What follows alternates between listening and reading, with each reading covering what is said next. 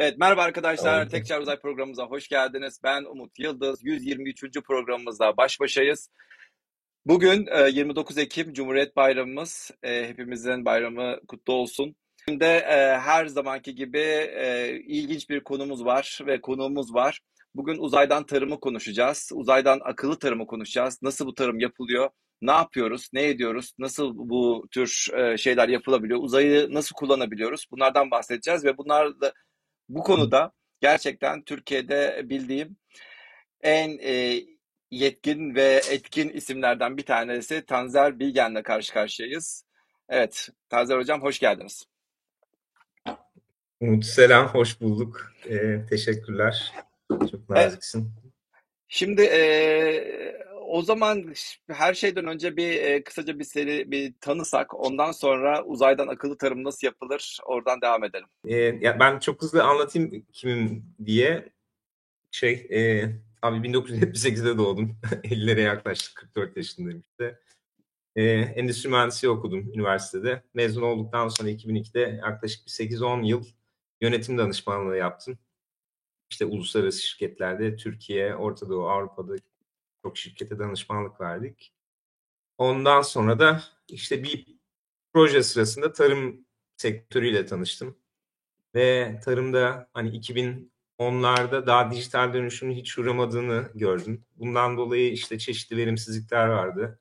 Sağdaki olan biten yöneticilerin önüne 15-20 gün sonra %30 doğrulukta geliyordu. Yani burada bir fırsat veriler. olabilir diye.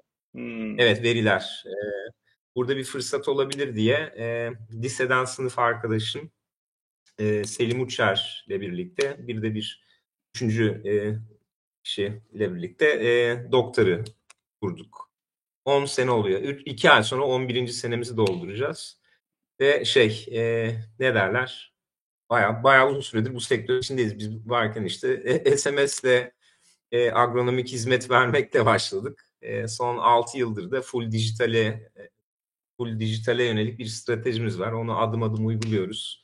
Bayağı bir ürün portföyümüz falan oturdu.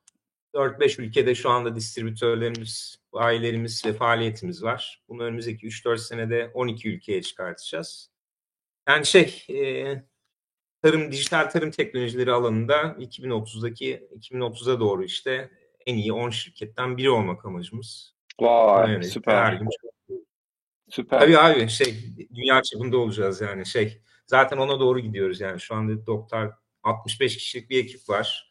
Büyük ihtimalle bir 6 ay içinde 100-110 civarı olacağız. Ee, Hollanda'da işte 6-7 hafta içinde bir ofis açıyoruz. Orada Wageningen diye bir üniversite var. Evet, evet, evet. evet. Ee, bütün hani Avrupa'nın tarımın beyni orada işte e, işliyor. Öyle yani e, çok uzatmayayım yani daha zaten konuşuruz biz hikaye çok kısaca bu. Zaten buradan devam edeceğiz. Hollanda deyince zaten ben de e, Hollanda demeseydi de tam oradan girecektim. Türkiye'ye sanırım James Heyman'ın videolarıyla girdi. Bir ara böyle tarım devrimi bilmem ne falan diye sürekli böyle dur Ekim kaçma Ekim Ekim bir Ekim'i gösterelim. Ekim, Ekim. bir merhaba de bize. Yani bir merhaba de bize. Ekim de e, babası babası tarım şirketi sahibi olunca Ekim'in adı da Ekim olmuş. Merhaba Ekim. Evet, e, ek, ekin Ekin yalnız crop gibi. Ay Ekim, ekin ya. Niye değil? Ekin Ekin ben ya Ekin'le Ekim'i hep karıştırıyorum. doğru doğru Ekin Ekin. Ekin olmuş Ekin. E, bir, de, bir de başında devrim var. devrim Ekin. Ekin Ekim de Ekin Aha. devrimi. Şey evet abi Gezi Parkı'ndan önce doğdu çünkü 2-3 hafta evvel. O yüzden nüfus cüzdanı biraz geç kaldı. Başına devrim koyduk. Tam o, o anda. Evet. Vay vay vay. Evet. Ee, şey e, tam Hollanda'dan bahsediyordum. Hollanda'da yani evet. ben Hollanda'dayken zaten bu akıllı tarımı görüyorduk. Hatta şöyle görüyordum ben. Şimdi e, Hollanda zaten küçük bir ülke. Sağa sola geziyorsunuz, dolaşıyorsunuz ve karşılaştığınız işte köylere falan gidiyorsunuz. Yani e, bizim de işte ben Orduluyum. Ordu'da da işte bizim fındık bahçemiz falan var. Yani çok büyük olmasa bir fındık bahçemiz var. Yani karşılaştırdığımda yani bizim ülkemizin köylüsü fakir ama Hollanda'nın köylüsü gerçekten önlerinde Range Rover'lar, işte Mercedes'ler, BMW'lar falan böyle sürekli yani en zengin arabalarla en büyük evlerde oturan insanlar Ya diyorum bu bu nasıl bir ter farklılıktır yani. Türkiye'deki karşılaştırmayla Hollanda'daki karşılaştırma çok farklı. Sonradan orada da bazı belgeselleri izlemiştim. Sonradan dediğim gibi James Heyman de Türkiye'de de bayağı bir Hollanda tarımıyla alakalı belgeselleri e, falan yapmaya başlamıştı. Orada çok ciddi bir akıllı tarım olayı var. Bu akıllı tarım ya da verim ne demek aslında? Ne yapmaya çalışılıyor? Nasıl oluyor bu tür şeyler? Hollanda'nın tarımsal üretiminin büyüklüğü aslında 10-12 milyar dolar falan. Türkiye'nin beşte biri kadar üretiyorlar. Ama ticareti çok büyük adamların. 90 milyar dolar. Tamam mı? Ve adamların kültürü e, 400 yıldır deniz ticareti yapıyor bu insanlar ve dolayısıyla tüccarlar yani. E, mesela tropik meyveleri de Avrupa'ya getiren onlar. Atıyorum işte Afrika'dan kahveyi getiren de onlar. Yok Hindistan'dan işte çeşitli baharatları getiren de onlar. Dolayısıyla bu insanların kültüründe aslında ticaret var. Alıp hmm. katma değer katıp piyasaya sunmak var. Yani ticaretten dolayı da hani böyle e, şey ne derler eğitime, bilmeye çok önem veriyorlar. Ben arada bir şimdi mesela bu adamlardan bir tanesinden bir buçuk saat ananas dinledim. Bir ananas nasıl yetişir? Adam sadece ananas alıp satıyor. Ama hani Türkiye'de birisinden karpuzu öyle dinlemedim mesela 30 senedir karpuz yetiştiren anlatabiliyor muyum? Yani şey yani iş, işine çok saygı duyan insanlar belki temel farklılıklardan bir tanesi o yani bilerek, severek ve isteyerek e, yapıyorlar işlerini. En en temel kültürel bir fark var yani aslına peki, bakarsan. Peki Türkiye'nin 5 katı Türkiye Hollanda'nın 5 katı tarım ürünleri 60 ürete, milyar dolar üret, bizim. Ha, üretebiliyorsa tam da onu evet. soracaktım. Yani biz o kadar değer üretebiliyor evet. muyuz? Ve ondan 5 katı fazla değer üretebiliyor muyuz diyecektim. Sen e, 90 milyar yani, 60 dolara düşürdün. Evet. Yok 90 milyar dolar. Ha şöyle şöyle şimdi Hollanda'nın tarımsal üretimi adamlar 3 tane şey üretiyorlar aslında. Çiçek üretiyorlar, serada domates üretiyorlar, bir de tahıl üretiyorlar. Bu kadar. Çok fazla bir şey yok aslında Hollanda'da baktığınız zaman. Ama bunların toplam değeri yaklaşık 10-12 milyar dolar civarında falan. Ama e, işte adam Porto Rico'dan ananas getiriyor, işte ne bileyim e, Venezuela'dan muz getiriyor, sallıyorum yani şu anda. Bütün bunları alıyorlar, işliyorlar ve Avrupa'ya dağıtıyorlar ya da dünyanın başka ülkelerine. Or- orada 80 milyar dolar da orada var ticaretten. Bizim tarımsal hasılamız 60 milyar dolar gibi. Ama Biz... Türkiye mesela Hollanda gibi yönetilse 140 milyar dolar olur yani. O, olay orada aslında. Bizim ne eksiğimiz var?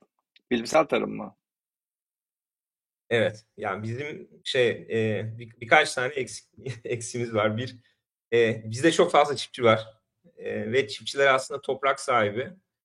E, bu insanların işletme sahibi ne dönüşmesi gerekiyor. Şirket sahibi gibi davranmaları gerekiyor. Hollanda'da hani sen de az önce konuşuyorduk ya çiftliklerin önünde Range Rover'lar var diye. Evet, evet. Bizde de olması için bir konsolidasyon lazım. Bir de işletme gibi yönetmeleri lazım. Hani tarzları hesabı en basitinden yapabiliyor olmaları lazım. E, ama şöyle diyeyim hani bunları yapamayanlar zaten zaman içinde elenecekler. Şu anda işte Türkiye'de 2.2 milyon çiftçi görünüyor sistemde kayıtlı. Mesela 600 bin tanesi ama şöyle gerçek sayı bu değil. Senin gibi insanlar da çiftçi mesela. Hani bizim fındık bahçemiz var dedin ya orada. Evet. 600 bin ailenin fındık bahçesi var mesela. Mesela bunların %85'i e, fındık bahçesinin olduğu ilde oturmuyor. Ha evet. Anlatabiliyor Bayağı büyük bir şey yani. Hani ner, sen nerede oturduğunu düşün şimdi. Ama fındık evet. bahçeniz var ve aileniz bir çiftçi olarak algılanıyor bir çiftçi kayıt sisteminde. 600 bin alt 1.6 milyon var. Türkiye'nin ideal boyutu 800 bin, 700 bin çiftçi falan. Oralarda olması lazım. Aktif olarak bu işi yapan insanlar diyorsun. Aktif olarak. Evet evet yani, yani. 800 bin hmm. tarımsal işletme olması lazım. O bile fazla aslında hani Türkiye için. Çünkü hem arazide konsolidasyon lazım hem de bu insanların hani gerçekten ne bileyim üniversite mezunu en azından olmaları gerekiyor. İşi bilmeleri gerekiyor. Çok zor tarım. Hiç kolay bir şey değil. Tarım çok analitik bir şey.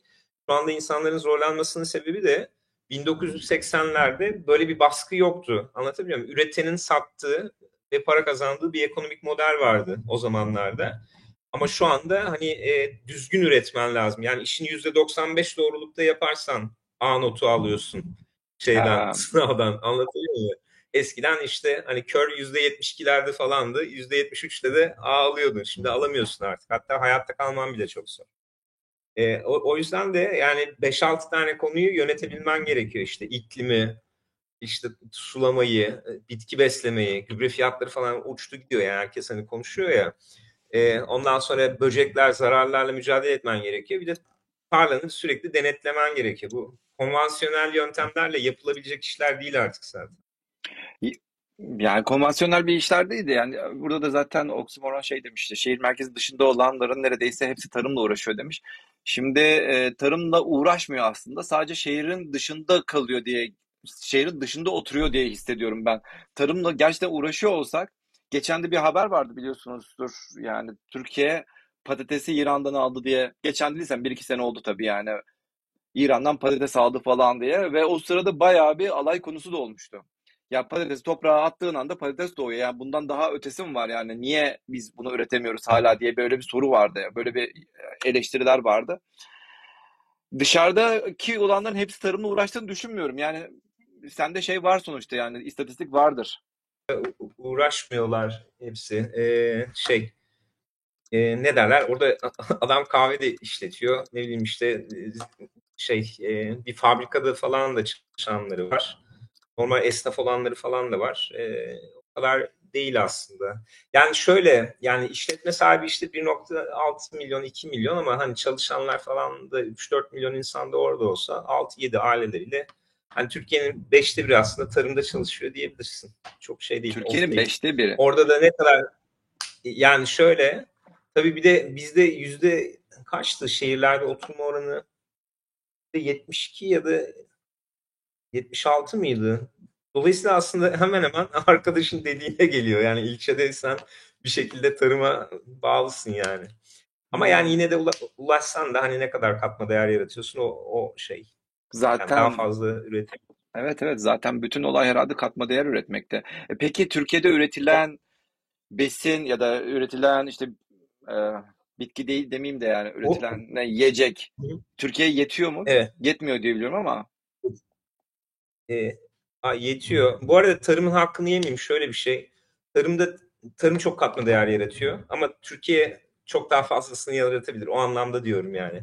Çünkü tarımın esas girdisi senin tar- tarlan, toprağın, iklimin ve iş gücün. Evet. Tamam. Evet. Bu hani millet diyor ya işte yurt dışından bütün gübre geliyor, ilaç geliyor, tohum geliyor.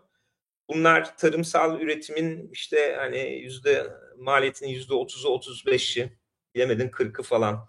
Esas hani tarla kirası, işçilik bu tarz şeyler e, esas katma değeri yaratan o. Ve şey diye düşün lütfen mesela e, hani know-how olarak karşılaştırmıyorum. Mesela Türkiye 100 milyar dolarlık otomobil ihraç etse bir de 100 milyar dolarlık tarım ürünü ihraç etse tarım ürününden çok daha fazla para kalır Türkiye'ye. Ya belki 3-4 katı falan para kalır. Öyle çok, söyleyeyim.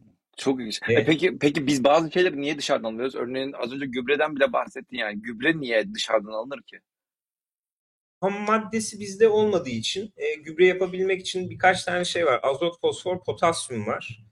E, şey e, bu azot yani işte nitrojen onu yapabilmek için doğal gazdan genelde yapılıyor. Dolayısıyla hani Rusya, e, işte Katar, Suudi Arabistan, Libya falan hani e, şey elinde gazı olan insanlar üre yapabiliyor. Sen üre yüzde 46 azot oluyor içinde. Onu ondan sonra alt diğer gübrelerle birleştiriyorsun falan filan. Hani doğal kaynak yok. Bir de e, potasyumda pardon fosforda sanırım e, FAS'tı. Dünyanın fosforunun yüzde seksenini falan sağlayan. Potaş da böyle çok fazla yerde çıkmıyor. Yani Türkiye'de yok yani e, bunların şeyi, kaynakları. Diğer Sen taraftan doğal olmayan gübreden bahsediyorsun burada değil mi zaten? Doğal olmayan gübre. Yani evet, doğal gübre başka doğal, bir doğal, doğal gübre olmayan... zaten Türkiye'de üretilen evet. üretiliyor yani diyorsun.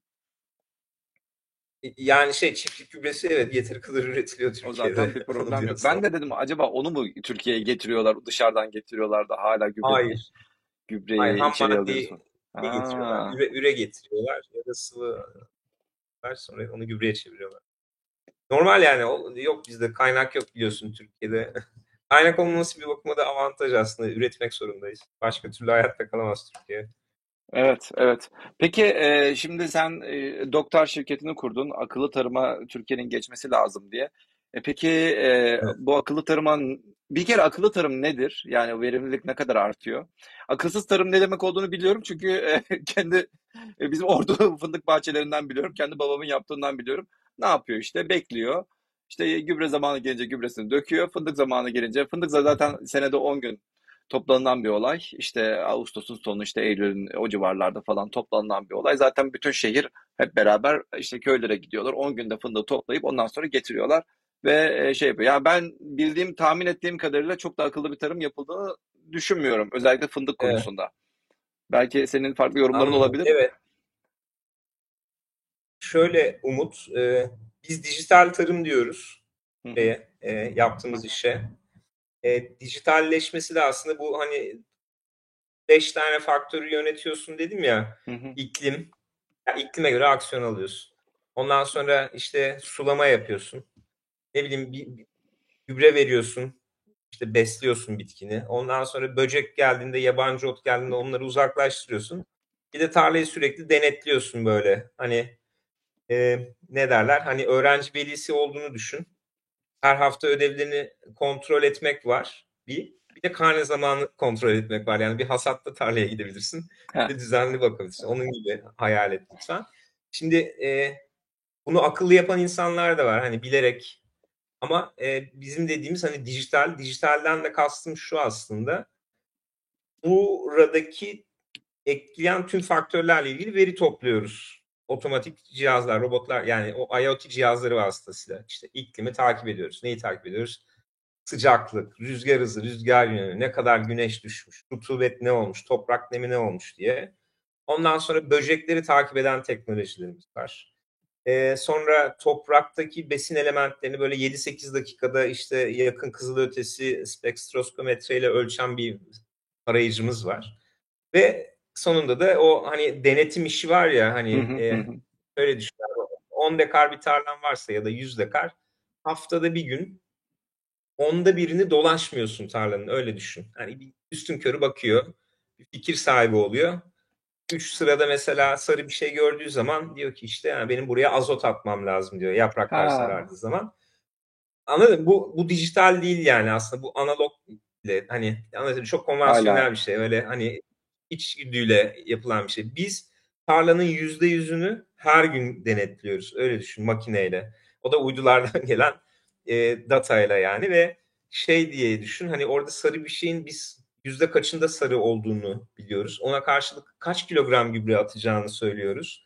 Toprak mesela çiftçi iki haftada bir sularım abi diyor. Halbuki her gün sıcaklık değişiyor. Senin toprağının bir bölümü daha hızlı kuruyor. Bir kısmı daha yavaş kuruyor mesela. Anlatabiliyor? Hani farklı zamanda farklı e, parsellere farklı miktarda su vermen gerekiyor. Onun kaç litre olduğunu söylüyoruz. Böcekleri sayıyoruz. Bu insanlar ezbere ilaç atıyor. Belki işte ilk seferinde ilaç atmaman gerekiyor. E, dijital bu aslında. Tarlada ne olup ne bittiğinin bir e, verisel replikasını çıkartıyorsun. Dijitalleştiriyorsun. Ondan sonra onun üzerinde ne çalıştırıyorsun? Böyle çok iyi çiftçiler gibi algoritmalar çalıştırıyorsun aslında. En iyi Hmm. çiftçiler karar veriyor gibi. Anlatabiliyor muyum? E, Türkiye'nin en iyi mısır üreticisi, sulama konusunda en iyi uzmanı ya diyor işte şimdi şu kadar litre su vereceğim diyor. Onu makine söylüyor tabii. Adam o bir öneri olarak gidiyor. Ya burada şöyle bir değer zinciri var aslında. Veriden aksiyona. E, ya ilk önce verileri topluyorsun. Veri tek başına aslında bir şey anlam ifade etmiyor tamam mı? Mesela 35 derece. Ne demek? Hiçbir anlamı yok yani. Onu sen kendi tecrübenle Tabii birleştirdiğin ki. zaman bir anlam oluyor. Yani Alanya'daki bir insan için 35 derece Tabii he- ki. herhangi bir gün demek tamam mı? Ama sen atıyorum işte Stockholm'a gittiğin zaman herkes bikiniyle yani ne bikinisi? Çırılçıplak dolaşır herhalde millet. Anlatıyor muyum? Delirir. 35 derece nedir? Oradaki yani. Hani şey e, dolayısıyla sen başka bir veriyle birleştiriyorsun aslında. Dolayısıyla bir bilgi çıkmış oluyor. Anlatıyor muyum? Biz de onu on binlerce veriyi başka on binlerce veriyle birleştirip binlerce hani bilgiden böyle çok özel karar önerileri damıtıyoruz. Verileri topladın, bilgiye dönüştürdün. Diyorsun ki abi şimdi şu kadar sulayacaksın diyorsun. Onlar karar önerisi oluyor. Buraya kadar robotlar yapıyor. Yani bir makine datayı topluyor. Bir başka makine onları birleştiriyor. Bir başka makine de işte şunu yapacaksın diyor. Algoritma yani o yapay zeka falan. Ondan sonra maalesef insana gidiyor. İnsan da "Hmm, bu böyle olmaz ki diyor. Tamam mı? Yani burada mesela tarımın biraz zorlandığı yerlerden bir tanesi bu. Ama bu önümüzdeki 8-10 sene içinde robotlar gelecek. Tarım sadece arazi sahipliği, asetleri, yani varlıkları nasıl yönettim falan buna dönecek. insan faktörü çıktıktan sonra çok rahat olacak yani. Yani şey. Ya ben bunu aslında çok uzun zamandır söylüyorum. Ya zaten robotlar madem gelecekse işte bizim yiyeceğimizi bir şekilde örneğin e, devlet kendi arazilerine desek işte şu kadar yani benim kaç milyon insanım var şu kadar milyon insanım var. Akıllı bir şekilde akıllı tarımı yaptırarak işte robotlarla vesilesiyle ekimini yaptıracaksın, bakımını yaptıracaksın bilmem ne bilmem ne. Aslında hiç şey yapmadan yani kendi ülkesini e, neredeyse bedavaya besleyebilir istese. Yani bunun maliyet kendi maliyeti vardır. O maliyeti de zaten vergilerden alıyorsun yani bence. Fazlasıyla alıyorsun. Ve e, Yani. istese bir devlet gerçekten şu 21. yüzyılın şu dönemlerinde istese halkına, kendi halkına bedava yiyecek verebilir mi? Ne dersin? Yani bence verebilir. Değil mi? Yani, Yani önünde bir bu bir elektrik şey saat, yok, elektrik engel yok problemi var yani. ya. Elektrik problemi var. Yani üreteceğin bir elektrik şey yapıyorsun. Onu da güneş enerjisinden hallettiğini farz edelim. Bir altyapıyı kurma Evet bir var. zahmet zahmet üret yani. Afyon'dan Polatlı'ya giderken o kadar kıraç araziler var ki oranın hepsini güneş paneli döşe, altyapını elektrik iletim hatlarını da ona göre yatırımını yap mesela. Yapabilirsin aslında da yani abi hep kaynakları kimin yönettiğine geliyor ve dünyada maalesef bu çok Peki büyük problem yani. Hani sadece Türkiye için değil dünyanın her yerinde e, iyi yönetimi yok kaynaklar. Yani. peki bu şeyde olur mu örneğin? Yani bu bizim biz böyle e, akıllı tarımını kıskana kıskana baktığımız işte Hollanda'sından işte ne bileyim belki onun daha İskandinav ülkeleri hem nüfusları çok daha az desek ulan 5 milyon insan var Evet. zaten 10 milyon insan var zaten işte ona, Hollanda'da 16 milyon insan var yani ya bu zaten insanlarımız az ben bu insanları zaten şu akıllı tarımla robotlarla zaten yetiştirebilirim zaten %40'tan fazla vergi alıyor Hollanda halkının yani Hı. yani madem herkes eşit şekilde yaşayacak diyor. O kadar, onun için bu kadar da vergi alıyor. İstese bunu yapabilir yani bence gibi geliyor. Özellikle onlar da başlayabilir mi böyle bir şey? Hadi Türkiye'de biraz yine Yani geç gelir de. Yani biliyorsun mesela şöyle bir şey tartışılıyor. Universal Basic Income diye bir şey var. Hani Evet, gelecekte evet. dünyada çalışmak istemeyen insanların basit bir hani gelirinin olması. Yani çok lüks olmadan ama hani barınma ve beslenme ve belki işte biraz hani sosyal hayatla ilgili ihtiyaçlarının karşılanması için böyle hani Universal Basic Nutrition diye bir şey de olabilir Evet, yani. evet, Anlatabiliyor evet. Ben herkese şu kadar iki ekmek. Eskiden Roma'da öyleymiş bu arada. Biliyor musun? Hani Roma'da Hmm, ekmek bedavaymış. Millete un veriyorlarmış. Adamlar Mısır'ı aldıktan sonra büyük bir refah geliyor tabii. Böyle adam GDP'lerini iki buçuk katına falan çıkıyor. tabii. Böyle sesler mi? 80 milyondan 220 milyona çıkıyor böyle 5-6 senede. Herkese deli gibi bedava ekmek falan veriyorlar. Nüfus da artıyor falan. Hani e, zamanda yapmışlar yani. Şu anda olmaması için bir şey yok yani. yok yapılabilir. Aynen yani artı şeyi de düşünelim işte özellikle ulaşım konusunda da ne yapılabilir? E zaten self-driving car'lar var artık. Kendi kendine giden arabalar var. Koy tepesine güneş enerjisi panelini. Ya da kendi kendine işte güneş enerjisi panelini illa arabanın üstüne koymana gerek yok. Zaten böyle tarlalar yaparsın yine güneş enerjisi panellerinden. Araba kendi kendine gider, kendi kendine şarj eder. İşte yüzde onun altına düştüğünde ha tamam der ben şöyle kendimi şarj edeyim. İşte iki, 10 saat orada beklesin. Ondan sonra taksi çağırır gibi. Yani bunu da devlet sağlayabilir aslında istese. Zaten kendi kendine gidiyor. Kimse e, araba almak zorunda kalmasa. Ya çok e, ütopik bir dünyadan bahsediyoruz. Ge- birkaç gün önce tweet atmıştım. Artık e, doğum için kadına da ihtiyaç olmayacak falan diye böyle bir tweet vardı. E dedim yani o zaman sperme de ihtiyaç olmazsa onu da hallediyorlarsa e, insana yani insan üretmek için insana da gerek kalmaz. kalmaz. E o zaman sanala geçelim. o zaman direkt şey yapalım. insan tarlalarında insan yeterince insan üretelim. Ondan sonra insanlar doğsun, yaşasın, büyüsün. Yani ne kadar Evet. gerekiyorsa örneğin şu anda bu kadar gerekli bu kadar insan gerekli mi? Bence değil. Yani dünyada 8 milyar insana gerek yok. Ama Yok ben sana katılıyorum.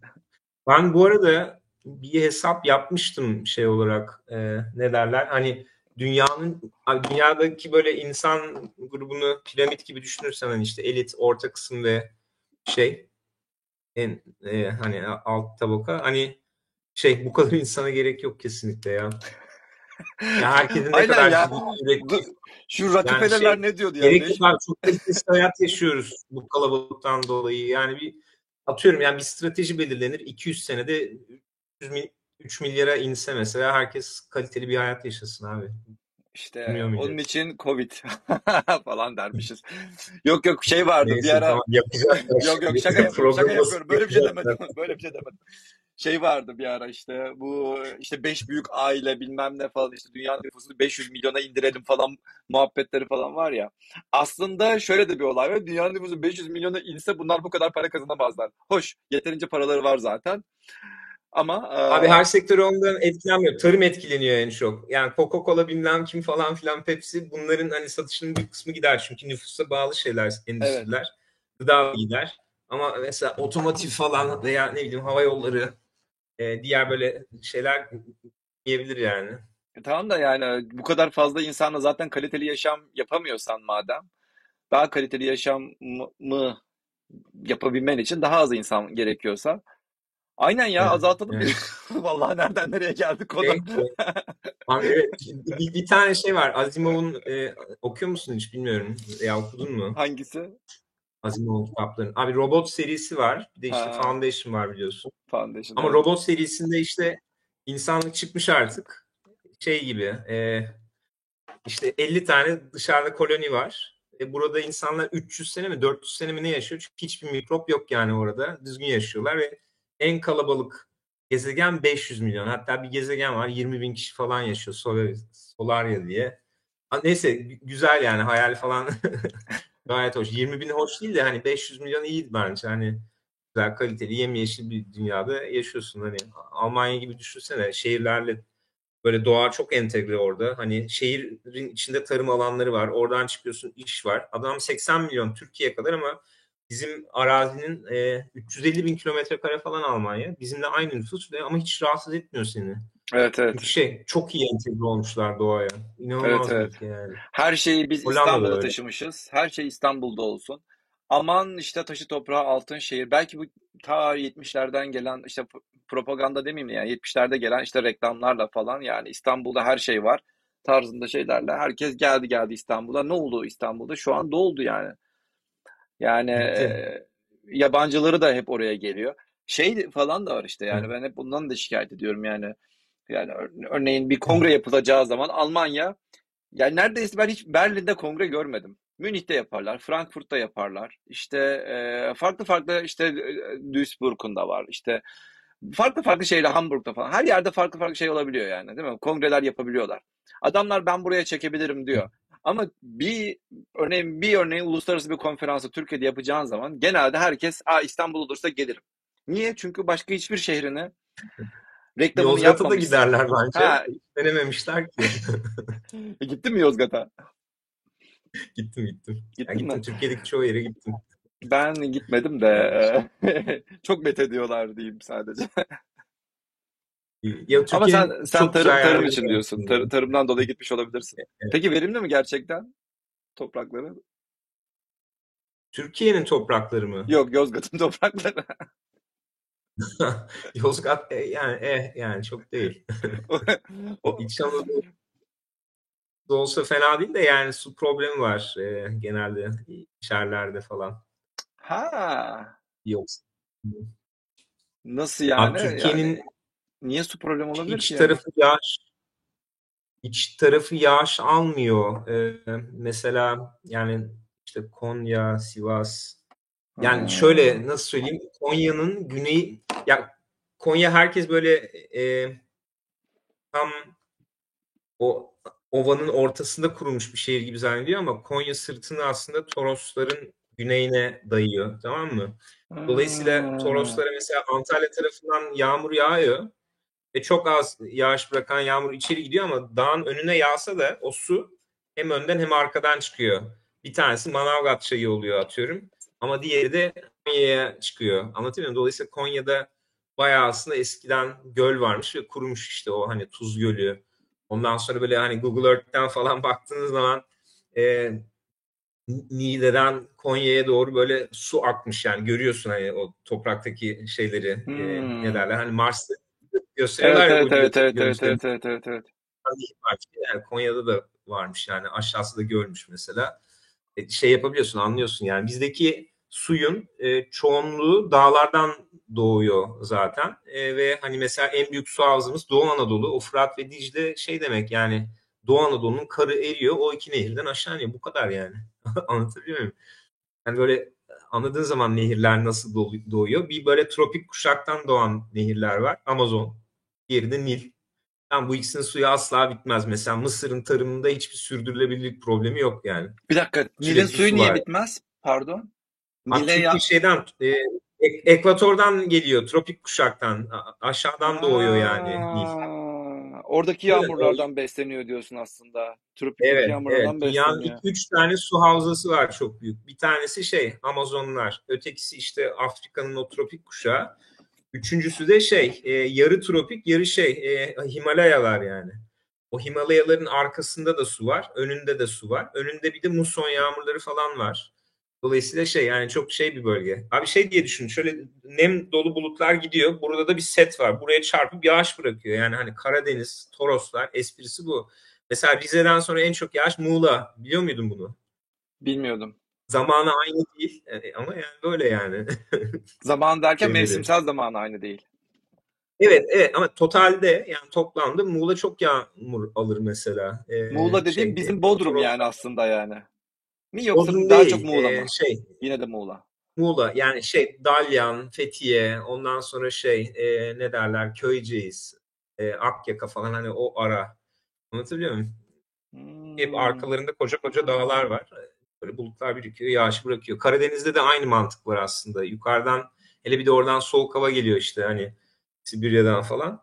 Orada bizim dağları çıkar, çarpıp bırakıyor yağışı. Bu yani. Ha.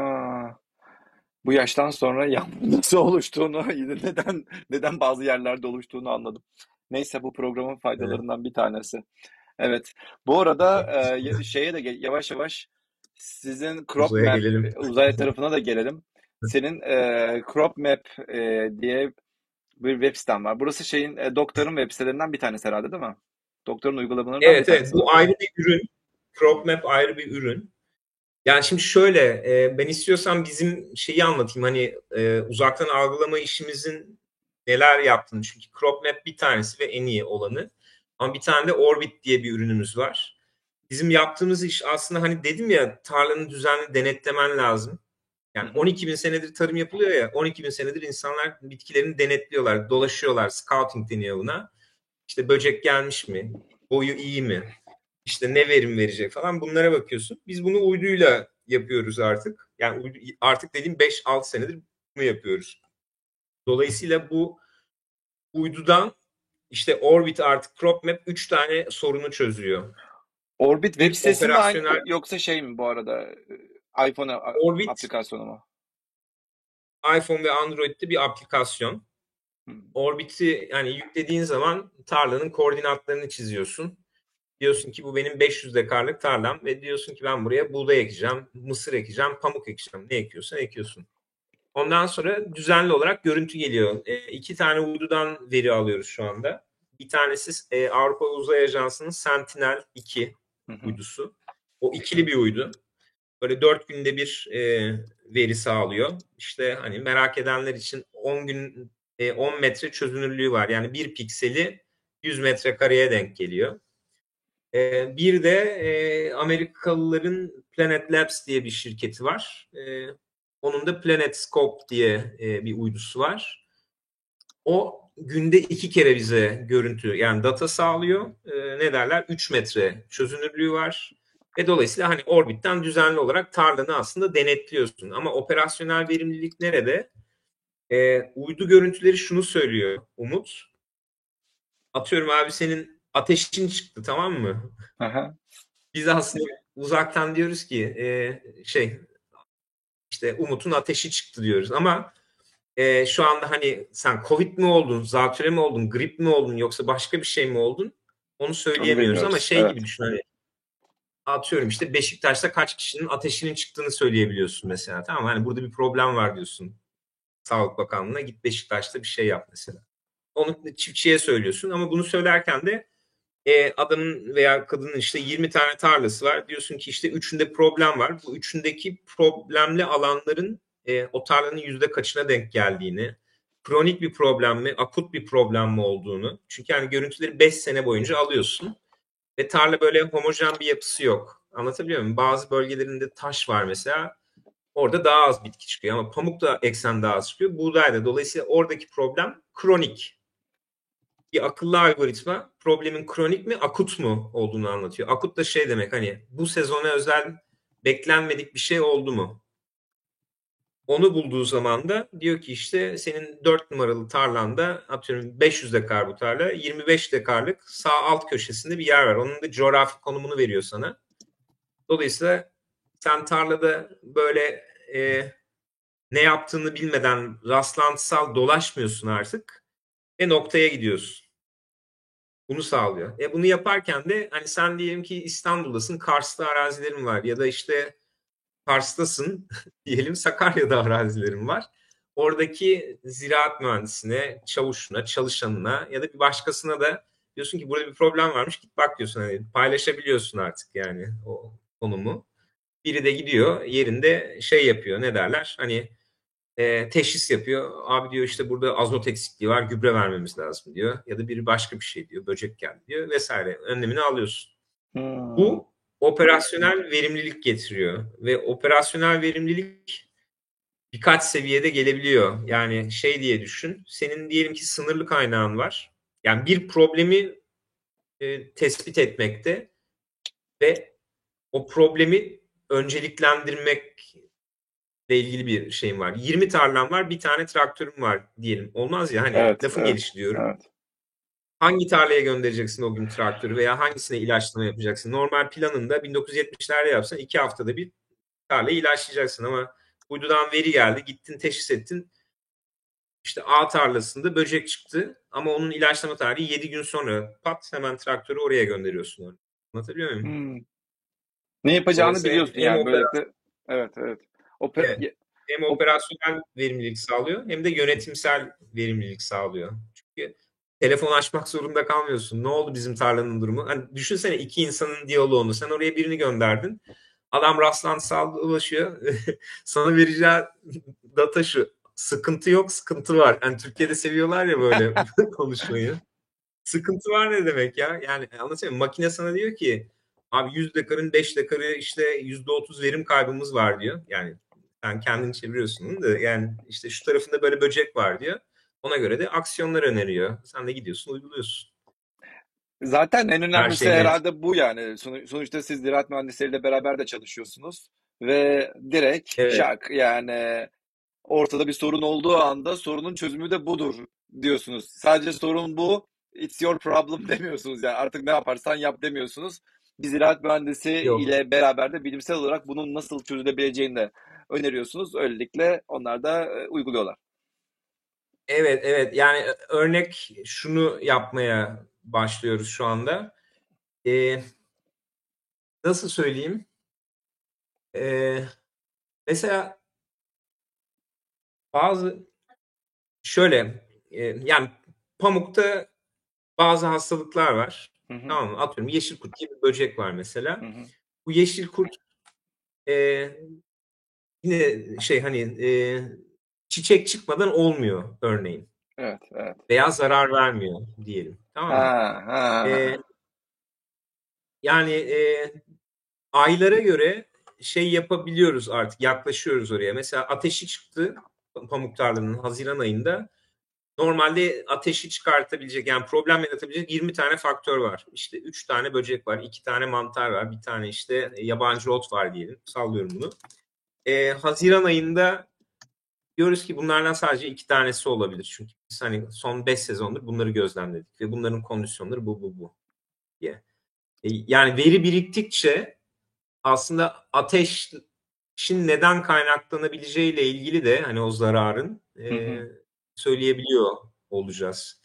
Ve yani şimdi bu bir de uydu teknolojisinin gelişmesiyle de ilgili.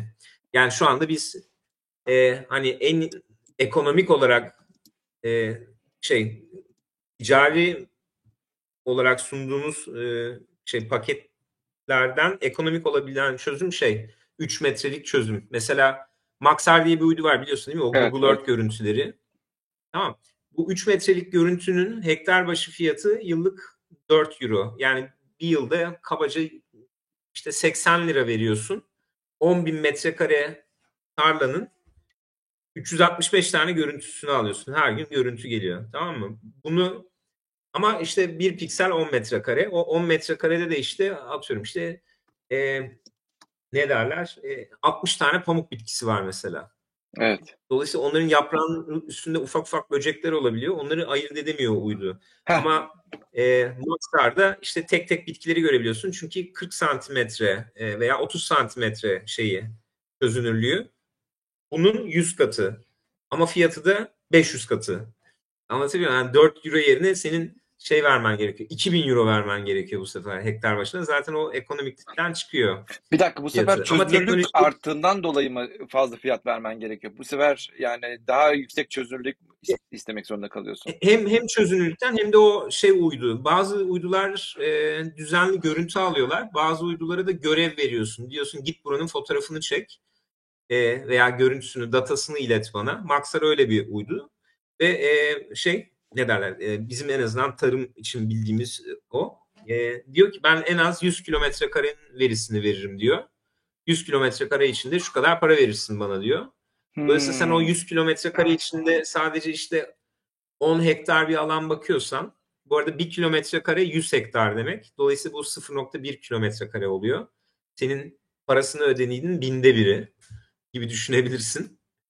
Anlatabiliyor muyum? Çok mantıksız bir şey yapmış oluyorsun o zaman. Hmm. Ama yani bu teknoloji geliştikçe mesela e, şeyi de e, bulabileceksin. Hani o orada bir böcek dolaşacak. Onu görecek belki 10 sene sonraki bu mikro uydular. Anlatabiliyor muyum? Şu anda dronlarla bakıyorlar falan da 10 sene sonra teknoloji oraya gelecek yani. Ha, tam bunu soracaktım ya. Böcek nasıl anlaşılıyor? Böceğin türünden falan da bahsettin az önce yani. Ve işte kurtçuktan tutun başka tür artık çekirge falan da. Ee, bu arada çekirge yemek isterseniz e, şurada e, geçen haftaki programımızı dinleyip izleyebilirsiniz. Ee, çekirgeler de faydalı aslında. Her zaman her zaman şey değil. Bu arada evet ya bunların ikisinin arasındaki farkı nasıl e, ayırt edebiliyorsunuz? Uydu görüntüleriyle. Belki drone'la Böcekleri olabilirdi. Böceklerin Evet, Abi şöyle aslında şey, e, böcek çok ekstrem bir örnek. Böceğin çözümü var. Bizim bir tane dijital böcek kapanımız var.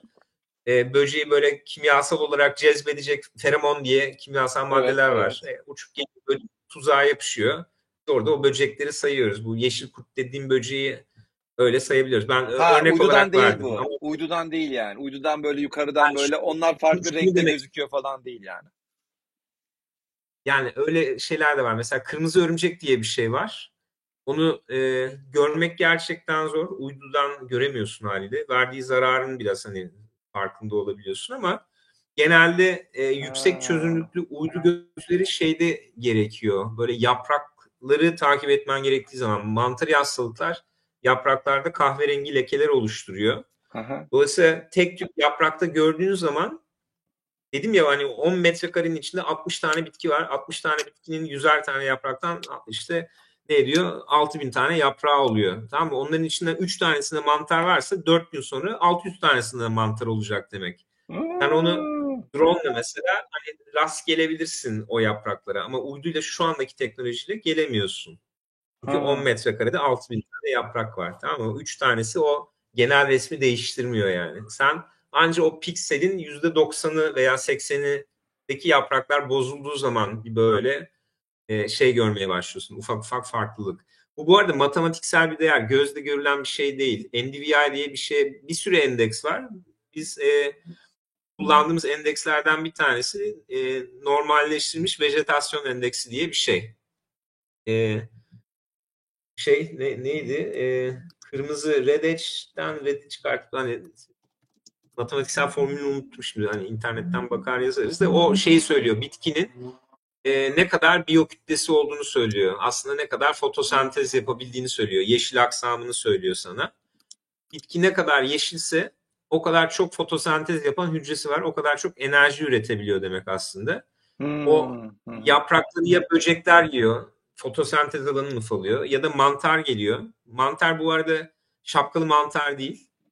Normal hani şey e, kahverengi leke mesela e, şey fungi diye yazarsan belki çıkar. Şu anda bir şey şu anda Evet. şey ko- koydum zaten eğer fark ediyorsan. NVIDIA'yı ko- koydum. Bak. Şurada herhalde onun örneği Sonra var. Bunu bunu açıklayabilir misin aslında? Direkt yeşilin Evet abi en- yani yeş- indeksi yeşilin, farklı. yeşilin tonuna Ha. evet yeşilin tonuna bakıyoruz orada. Ee, ne kadar yani şöyle pamuğu ektin. Pamuk tohumdan ekiliyor. Ufak ufak çimleniyor tamam mı? Ondan sonra bitki bir dikine boyu, büyüyor. Ondan sonra da enine doğru açılıyor. Ee, ve tarlayı kaplıyor. Senin bu NDVI 0 ile 1 arasında bir değer. Hani toprak gördüğün zaman 0.2'den düşük. Bitki gelişmeye başladığı zaman 0.22, 24 işte böyle hani pamukta büyük ihtimalle 56-65 arası bir yerlere kadar gidiyor. Tamam. Ve burada şeyler var. Ne kadar çok fotosentez e, şey e, yapabiliyorsa o kadar çok enerji biriktiriyor demek bünyesinde. O enerjiyle de bir günlük faaliyetlerini yürütüyor. Metabolizmasını ayakta tutuyor. İki, üreme faaliyetlerini yürütüyor. O üreme faaliyetleri de zaten bitkinin istediğimiz kısmı. Pamuğun şeyi işte ozası o şeyi ne bileyim buğdayın tanesi portakalın meyvesi bu yani aslında üremek için şey yapıyorlar anlatabiliyor muyum üretiyorlar bunları yani meyvelerini Hı. Peki örneğin görüntü size şu indekste örneğin 0.72 geldiğinde diyorsunuz ki ha bu güzelmiş. Bunda burada bir sorun yok. Bir bakıyorsunuz ki bu indeks 0.14 gelmiş. O zaman diyorsunuz ki there's a problem here. Houston we have a problem diyor orada. evet evet aynen Peki öyle e, iş işten da geç- geçti mi burada endeks- yoksa hala çözebileceğimiz şeyler var mı? Ziraat mühendisleri burada hala çözebilir bir şeyler olabiliyor mu? şimdi Umut şöyle oluyor aslında e, bitkiler e, biz buna şey diyoruz NDVI imzası diyoruz sen ektikten sonra bir şöyle bir y aksı NDVI diye düşün. Bu tarafta da zaman var. Yani şöyle ya şöyle ve giderek böyle artıyor. NDVI signature diye yazabilirsin belki. Ee, o bitkinin her bitkinin bir kendine has NDVI imzası var. Ee, ne derler? Atıyorum işte e, 120 günde maksimum biyokütleye ulaşıyor da ondan sonra Şöyle bir şey döngüsüne giriyor. Evet, Bizim evet normal ama tam böyle normal distribution değil yani. Ee, biraz daha böyle sağ kaykılan gibi düşünebilirsin. skewed şöyle Evet. biraz daha böyle. Ha evet. Ve sonra en sonunda şey var böyle e, daha sert düşüyor aslında. Çünkü şey e, ölüm döngüsüne giriyor. Hani bazı bitkileri kurutuyorsun böyle hasat e, edebilmek için falan filan. E, böyle şeyler oluyor. Yani burada mesela e, belirli bir hani e, noktada olması gerekiyor. Oraya gelmediyse hani problem var diyorsun. Ya da aslında e, bütün tarlanın ortalamasına bakıp hani tarla 500 tane pikselden oluşuyor. 20 piksel diğerlerinin %15 gerisinden geliyor. O, diyorsun ki burada bir problem var. Onu diyorsun Houston bir problem diye orada diyorsun. Ha. Bu arada Aslında her bir bitki için bu grafiği çiziyor musunuz yoksa tarla için mi bu grafiği çiziyoruz. Ha Aa. yani bitkiler için de çiziyoruz, tarlalar için de çiziyoruz. Hani doktorda yapmaya çalıştığımız şey, yapmaya çalıştığımız değil. Yani birçoğunu yaptık. Şimdi üzerine ekleyeceğimiz konulardan bir tanesi bölgesel havza bazında e, buğday nasıl gidiyor önceki sezonlara göre? Yani USDA'nin şey raporları var abi. WAS dediği USDA Amerikan Tarım Bakanlığı demek. Tamam bu adamların waste waste diye raporları var. E, yani sezonda e, ülkede ne kadar soya fasulyesi ekilecek, ne kadar Hmm, hasat edilecek hmm, gidiyor. hmm, Çünkü evet, evet. başta konuşuyor. Ondan sonra crop progress, hasat progress falan filan diye gidiyor tamam mı? Evet. Biz evet. onu full uydudan e, yapmakla ilgili çalışıyoruz şu anda. Ve böyle otomatik yani Türkiye'de işte atıyorum Temmuz ayında uydudan bir Mısır şey raporu gelecek. Diyecek ki işte şu anda bu kadar alan ekildi. Rekoltede işte İç Anadolu'da atıyorum işte 1700-1800 kilo gibi bekliyoruz dekar başına. Ama bu sene Adana'da işte 1380 kilo civarında olacak. Örnek olarak yani. Bütün bunların sonunda da işte bu kadar ürün elde edecek. Yani bu sadece Türkiye için yapmıyoruz bu arada. Diğer ülkeler için de yapıyoruz da yani mantığı bu yani. Anladım. Yani evet ciddi bir şey var burada. Örneğin işte e, burada şeyden e, nasıl N- nasıl görüntü verdiğinden bahsediyor. İşte in true color here's how it looks for gr- red, green and blue bands. Bu normal görüntü, optik görüntü de bu şekilde. Ondan sonra bir de near infrared'de çekiyorsunuz. Şu şekilde geliyor. Sonra bunun e, birbirlerinden Evet. çıkartıyorsunuz ve birbirinden topluyorsunuz. Sonra birbirine bölüp böldüğünüzde Evet. Şöyle görüntüler Evet. ortaya Ondan çıkıyor. sonra da renklendiriyoruz ama temeli matematiksel bir değer yani. Sıfırla bir arasında. Ne kadar bire yakınsa o Çok kadar iyi çok ya. klorofil vardır. Direkt matematik bir, bir, bir sayıya karşılık geliyor. Ondan sonra diyorsun ki senin e, bahçenin ya da ağacının sağlığı budur. Bu kadar. Evet, abi bu arada çok çok düz bir şey. Yani Çok e, bir şey. NDVI 30 senedir 40 senedir falan var yani yeni bir şey değil o. E, şeyde neydi Landsat'larda falan yapıyorlardı adamlar yani. 90'larda falan bile vardı yani. Şey e, şu anda çok yüksek çözünürlüklü uydularla falan yapabiliyorsun bunu planette. Yani çok yüksek değil de hani 3 metre şimdi herhalde 5 seneye 1 metreye falan iner. Böyle yapabiliyorsun ama esas e, bilgi şeyde hani bundan daha ne neler türetebilirsin? Hani Doğru. e, biraz böyle iş zekanda yani. Pelikan vardı ya şeyin e, Planet. Planet'in ha, Pelikan satellite'lar başlatmak üzereler. Bunlar da Planet dediğin gibi yüksek çözünürlük pardon düşük çözünürlükte yapıyordu. 3 metre yapıyordu. Şimdi Pelikan diye bir şeye başladı. Bu kaç metreydi ki acaba? 30 santimetreye mi düşüyordu? Evet. Bu da yeni geliyordu zannedersem. 30 captures. Ha, Bak e, 30 dakikada bir yeniden geliyor. Ha 30 santimetre resolution. 30 santimetre rezo- ama resolution'a inecek. Şu anda Pelikan uydularını hazırlıyor anladım. şey. e, Planet. Hadi ya. E, işte bilmiyordum ama şey ne? E, sıklığı ne? 30 dakika. E, 30 dakika approximately 30 minute revisit time. Oo. Yalnız bu sana bir şey söyleyeyim mi? Tam casus uyduyu commercialize etmiş adam yani. Harika bir şey. Tarımda 30 dakikalık şey. Yani orman yangınlarını buradan şey yaparsın, takip edersin. bir de 30 dakika fazla çok şey diyorsun. Gerek yok o kadar diyorsun değil mi 30 dakikaya? Yok Günde bir yeter mi sana? Hiç Günde bir yeter. Tarımda günde bir yeter. Ama orman yangını takip etmek için süper bir şey 30 dakika. Ya bu arada 30 dakika revisit takip time etmek için şey süper yeter. 30 dakikada ben de bir yerden bir yere giderken o da çok şey yani. Dediğin gibi casus uyduyu şey yapmış adamlar.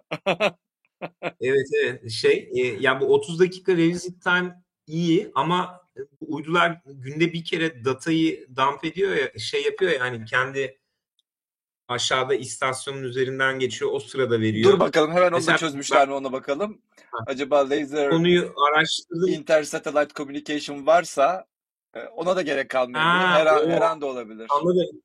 Dur bakalım Anladım. yap, Vay, çok e, harika. görüyor muyum görmüyor muyum? Şu anda öyle bir şey görmedim burada.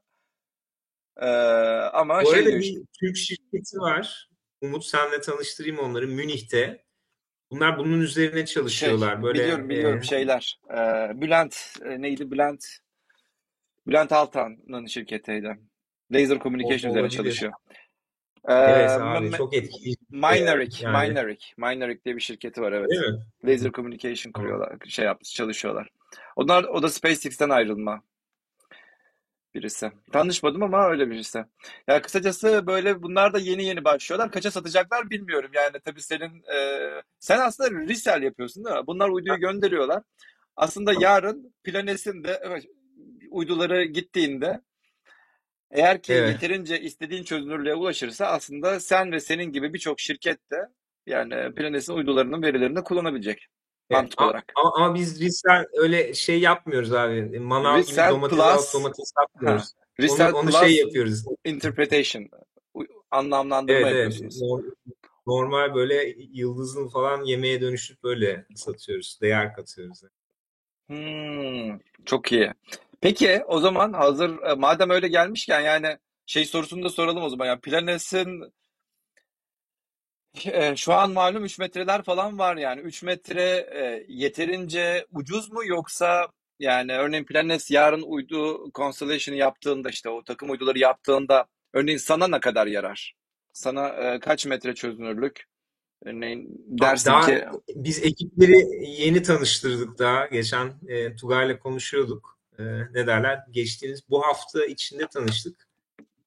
Çok etkileyici şirket. Ben seviyorum onları. E, ve şey iyi sinerji olacak. Yani çözünürlük şeyi konuştuk. Bir metrenin altına inebilir misiniz diye konuştuk. Ama esas abi burada bayağı ticari konular falan var. Yani ticari olarak hangi bölgeden ne sıklıkta alman gerekir? Orada o içgörü o yani. Anlatabiliyor muyum? Evet, hani sen evet. her tarafı kapsamak zorunda değilsin. Bazı bölgeler yani ben tarımsal perspektiften bakıyorum. Ee, savunma perspektifinden de mutlaka böyle değerli bölgeler vardır. Esas para orada e, bu uydudan hani dünyayı takip etmekte ama tarımda atıyorum mesela çok niş bir ürün var. Şimdi ne olduğunu söylemeyeyim. Hani bayağı çok özel bir know-how çünkü bu. Onun için e, ne derler? Dört tane dünyada bölgeyi takip edip atıyorum birkaç milyar dolarlık cari bilgin olabilir. Çünkü Vay. o yani şöyle e, ya bir tane sana basit Türkiye'den bir içgörü vereyim. Türkiye'deki karpuz fiyatları Aralık ayında Adana'da ne kadar hatta yüre yerde ne kadar karpuz ekildiği ile ilgili yani. 6300-6400 hektarın üzerindeyse mesela fiyatlar düşük gidiyor da onun altındaysa fiyatlar yüksek gidiyor. Böyle bir şey var yani.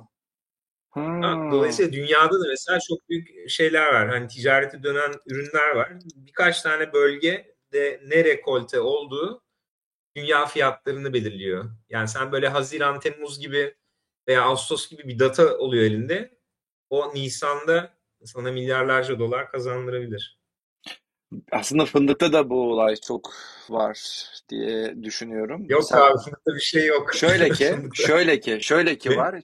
Fındıkta çok büyük bir hata yapıldı. Yani tarımsal olarak evet. çok büyük bir strateji hatası yapıldı. Normalde fındık fın, yani fındığı işte e, babam gibi işte üreticiler üretir. Evet. Adamın zaten şehirde evi vardır. Sadece işte e, şey zamanı fındık zamanı köye giderler, o fındığı toplarlar, gelirler. Şimdi şöyle bir sorun var. Eğer köyde yaşamıyorsan o fındığı tutma yani bir yerde saklama durumun yok. E ne yapıyorsun? Bu sefer tüccar evet. dediğimiz insanlar var. Tüccara veriyorlar bu fındıkları. Şimdi tüccarlar evet. bu fındıkları alıyor ve Evet. E, fındığın borsası meşhur bilirsiniz işte Hamburg'da falan denir ya yani Almanya'dan işte fındığın fiyatı Almanya'dan belirleniyor evet. falan diye muhabbet vardır ya. Fındığın fiyatı aslında borsa olarak borsadır ve e, gün her gün değişir. Yani borsadaki fiyatlar gibi her gün değişir. Babam diyor ki ya diyor ben diyor şey yap e, ben diyor bu fındığı koruyamam diyor. Ben köyde zaten yaşamıyorum diyor. Ben e, bu fındığı koruyamam diyor. Bu sefer tüccara veriyor fındığı. Olduğu gibi veriyor. Tüccar alıyor bu fındığı. Evet. Kaç kilo? Şu kadar kilo. Diyor ki tüccara ben paramı şu anda istemiyorum diyor. Diyor ki e, ben işte e, ne bileyim şu e, işte borsadan bekleyeceğim işte fındığın fiyatı yükseldiği zaman alırım diye e, bekliyor. Beklentiye giriyor. Ama işin e, yanlış, ülkece yan, yapılan yanlış stratejisi şu. Babam o fındığı o tüccara verdikten sonra o fındık zaten bitti. Gitti. O fındık artık hemen üretime geçiyor. Şey e, fındık kabuğundan ayrılıyor. Oradan hemen Almanya'ya ya da işte İtalya zannedersem işte Deve'dir, Ferrero'dur onlara falan gidiyor. Nutella olarak zaten sana geliyor. Daha babam parasını almadı hala. Babam şeyi bekliyor. E, borsadan fiyatın yükseleceği günü bekliyor. Ama yükselmiyor hiçbir zaman.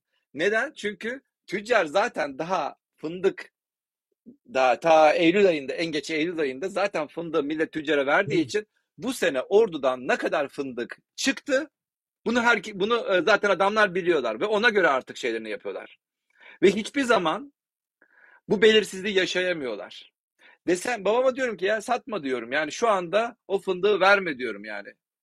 Ama bu sadece babamla olacak iş değil yani. Herkesce, bütün ordu dese ki ya biz bu sene fındıklarımızı işte e, bah şeyde tutacağız. E, depomuzda tutacağız dese işte a, işte Ferrero'dur, işte Deve'dir şey diyemez o. Ya nerede kaldı bu fındıklar ya? Bu sene kaç kilo fındık, kaç ton fındık çıkıyor falan bilemedikleri için bu sefer fındık fiyatını yükseltecekler. Onun için hiçbir zaman Türkiye'de fındık fiyatı yükselmeyecek, yükselemiyor. Sadece bu strateji hatasından dolayı diye düşünüyorum. Senin de mutlaka yorumların olabilir. Ve e, bu bilindiğinden, bu sayı bilindiğinden evet. dolayı da kimse, e, bu şey vardı ya e, Özgür Demirtaş, Batırel muhabbeti var ya yani işte işte şunu da satarım, bunu da satarım, 10 milyar dolar satarım. İşte Özgür Demirtaş da diyor zaten senin bankanda ne kadar para olduğu biliniyor. Bilindiği için sen satsan da satmasan da ne kadar olduğunu bilindiği için zaten bir anlamı yok. Aynı şey, aynı benzer bir evet. konu. Bizim bu sene Ordu'da ne kadar fındık olduğunu bildikleri için hiçbir zaman fındık fiyatını yükseltmeyecekler. Eğer fındık Anladım. az olsa diyecekler yani... ki ya bana fındık ver. Bakıyorlar Ordu'da hala fındık var, satılmamış fındık var. E o zaman kaç para istiyorlarsa verelim diyecekler. Ve verecekler yani o fiyatını, fiyatını o zaman yükseltecekler. Kısacası böyle saçma sapan bir sistem yapmışlar Türkiye'de. Şu son senelerde olan bir olay zaten. Ve e, ve bu böyle kaldı. Ha, bu sistem mi? Bu bu sistemden kaynaklı ya. Babama babama desem ki sen verme tek başına bir şey olacak bir iş değil. Bütün ordunun yapması gereken bu. Bütün ordunun Giresun'un yapması gereken bir olay aslında bu. Böyle bir de saçmalık da var işte. Evet. Bizde. Peki. Bu fındık konusu çok şey e, yani. Ama sen şey düşünüyorsun Üzücü. yani fındık fındık e, zaten e, o Fındık- totalde to- totalde çok küçük bir şey olur. Yok uydudan zaten fındığı ormandan ayırt etmek çok kolay değil yani çok zor bir problem. Bir de Karadeniz zaten- zaten şey hani Bir de zaten senede bir kere. Zaten aslında az önce sorularıma da yazdıydım. Sen konuşurken de o anda soramadım. Yani sen bu kadar toprağı kontrol ediyorsun da ya adam orada da zaten senede bir kere fındıktan şey alıyor, verim alıyor, ürün alabiliyor. Yani onu sen toprağı sürekli kontrol etsen sanki ne etmesen ne yani diye düşünüyorum. Abi yani şey e, ya fındık dedim ya temel problem şey insanlar fındık bahçesinde oturmuyor yani E, hasada gidiyor. Fındık verimi 80-90 kilo. Sadece budama yapsan düzgün 3 senede 140-150 kiloya getirirsin. Ha. Abi evet normalde 260 kilo alan da var mesela. Ama Ee, dediğim gibi yani başka- senede bir kere ürün alınan bir toprak bu ya. Böyle çok yani verimli bir toprak ama senede bir kere Meyve alıyorsun. ağacı ama normal portakaldan da bir kere alıyorsun zaten. Ama çok Öyle değerli mi? bir ürün. Yani tabii canım fındık yani iki buçuk dolar. Şu anda ne kadar bilmiyorum. Normalde fındığın kilosunun 3 dolar falan 50, olması 50 TL lazım. falan Bir da ara evet. öyleydi. 50 TL falan da. Ha, yani evet yani şey hak, ed- hak ederi o. Ee, ve fındığın derdi şey e, işlemesi yok. Katma değer katman lazım. Fındık tek başına bir şey ifade etmiyor. Fındığın çikolata, pastacılık falan bu sektörler kullanılıyor. Kuru yemiş olarak yenmiyor aslında. Senin de e, hani büyük bir şekerleme markan olmadığı için Evet. tüm dünyaya götürebilecek e, problem orada. Aslında çok fırsat var abi. Aslında yani aynen şey- öyle diyorum ya yani babam daha parasını almadan Nutella'ya haline babamın tarlasındaki fındık Nutella'ya dönüşmüş ve orduya gelip babama satılabiliyor aynı fındık. Ya bakma Ferrero yine iyi yapıyor. Ferrero'nun burada değerli tarım merkezleri falan var. Şimdi ismini doğru söylememiş olabilirim ama normal Türk şirketlerinden daha çok katkısı var Türk tarımına. Şey yapma. Hmm. Yani e, hiç kötü değiller yani. Anlatıyor? Orada millet de yani. Şey, 60 tane ziraat mühendisi var. İyi, iyi tarım çiftlikleri falan var. Nasıl yetiştirilir gösteriyorlar insanlara. Dinleyen kendini geliştiriyor. E, esas e, şey yani bizim problem bizde yani. Şeyde değil, diğerlerinde değil yani. Evet, bilimsel Vizyonu- tarıma geçelim. Aynen öyle. Geçelim bilimsel tarıma Evet, şimdi abi. crop, crop geçelim mi? Geçelim, geçelim. Abi ben bu üründen çok gurur duyuyorum. Ee, şey bunu e, yapan ekip yani 15 kişi doktor 65 kişi 15 kişi sadece crop map çalışıyor. Ve şey e, bu yani bizim crop map bu arada dünyada bu alanda en iyi 5 şirketten biriyiz şu andaki halimizde. Wow. E, bizi en iyi Evet evet yani dünya daha bizi bilmiyor da biz kendimizi tanıyoruz hani şey, şey yani yakında birçok yerde olacağız. Yok gerçekten hani bugüne kadar çok radarın altında gittik de bundan sonra darmadağın edeceğiz piyasayı zaten. Şöyle e, çok çalıştık bunun üzerine. E, buradaki katma değer şu. e, biz abi mak- makine öğrenmesi ve derin öğrenme var tamam mı? İki tane bileşeni var. Şimdi birazdan A- arada sen o demoyu aç istiyorsun. Açabilir misin? İnsanlar da görsün neden bahsettiğimiz. Crop. Map şunu yapıyor. Uydu verileri üzerinden makine öğrenmesi ve derin öğrenme algoritmalarıyla e, şey e, ne derler? Hangi tarlada hangi ürün ekili onu söylüyor. Login yapmam gerekiyor herhalde. Yok yok login yapmana gerek yok. Start demo yap lütfen. E, start demo mod dediğin zaman direkt gelecek zaten. Hazır şeyler var. O şey de e, karpuz örneği de var. Tamam aşağıda start demo mod dersen Tamam. yok login değil. Ortada demo mod. Yok yok demoya bastım. Start demo yazdım. Ha, tamam okey. Bastın mı? Bastım. Sana Ha, sana biraz geç geliyor evet. Sana bir, birkaç saniye geç Peki geliyor. okey. Tamam. Şu an Evet görüyor abi, musun? Biraz e, evet, zoom out edebilir misin? Ha zoom out. Okey. Burası evet. neresi? Onu, onu kapatabilirsin. Burası abi onu söyleyeceğim işte. Göstereceğim neresi olduğunu. Evet. Ha, evet. Türkiye. Ee, şey burası Karacabey. Şey zoom out edebilirsen ha tamam baya bana geç geliyor demek. Evet Güney Marmara. Karacabey Bursa. Türkiye'deki salçalık domatesin yüzde kırkı bu bölgede üretiliyor. Hmm. Tamam. Yaptığımız şey uydu görüntülerini kullanarak burada ne ekiliyor, ne biçiliyor onu göstermek. Aa, burada örneğin bir tanesine basıyor. Ha tomato. Aynen tomato, corn, mısır. Oha Evet, tomato, e, yukarıda Umut alfalfa. e, sağ üst köşede sağ üst köşede şey var. All Crops diye e, Evet. yukarıda bakarsan Ha, sağ üst evet, köşede. evet gördüm. Ha, ona basarsan bütün ürünler gelecek önüne. Evet. Burada e, pirinç var. Alfalfa ne? E, şey yonca. Ha. Corn, toma Evet. işte Yani hayvan beslemek için. Domates, mısır, E, bütün soya. hepsini kapat kapatabilirsin abi All Crops'tan. Tamam, Sadece kapattım. domatesi aç. Sadece tomato'yu açalım. Vay, E, çok veya iyi ya. Çok iyi abi. Şunları ya bu kadar Abi büyük e, arazide domates yapmışlar aslında diyorsun. Ve burada parsellere yani bölünmüş çok olması bu ayrı ayrı kişilerin mi anlamına geliyor yoksa Yo belediyeden ayrı parsel mi aynı insana da ait olabilir. Farklı farklı parseller. Ama burada iki tane algoritma var. Bir e, deep learning ile biz e, şey e, tarla sınırlarını çalışıyoruz. Ha. Tamam. Ondan sonra tarla sınırları çıktıktan sonra da piksel piksel makine öğrenmesiyle şey çalışıyoruz. O piksel domates mi, o piksel patates mi? Sonra tarla sınırı içinde de onu şey yapıyoruz. Bir algoritmayla bu tarla domates mi, patates mi onu söylüyoruz yani. E, bu kolay gibi görünse de e, Türkiye'de yani biz bu işi ilk başladığımızda 5200 data ile başladık Karacabey'de. Şu anda Karacabey'de 1800 topluyoruz ama tüm Türkiye'de işte ilk sene 1200 sonra 9800 28 bin bu sene 60 bin veri topladık. 60 bin az bir sayı değil bayağı yatırım yapıyoruz bu alana. Ve e, doktorun e, rekabetçi özelliklerinden bir tanesi de bizim Fieldwork diye sadece veri toplamak için bir uygulamamız var. Ve ekip biz yeni bir bölge aldık. Diyelim ki İtalya'nın Po Vadisi diye Po Ovası diye bir yer var tamam mı? Bu e, kuzeyinde. Orada bize bir kontrat geldi. Soruyorlar ki Mısır bulur musun burada? Tamam diyoruz işte. Ekip oturuyor. Orada neler yetiştiriyorsa. Ertesi gün bir training set ihtiyacı çıkıyor.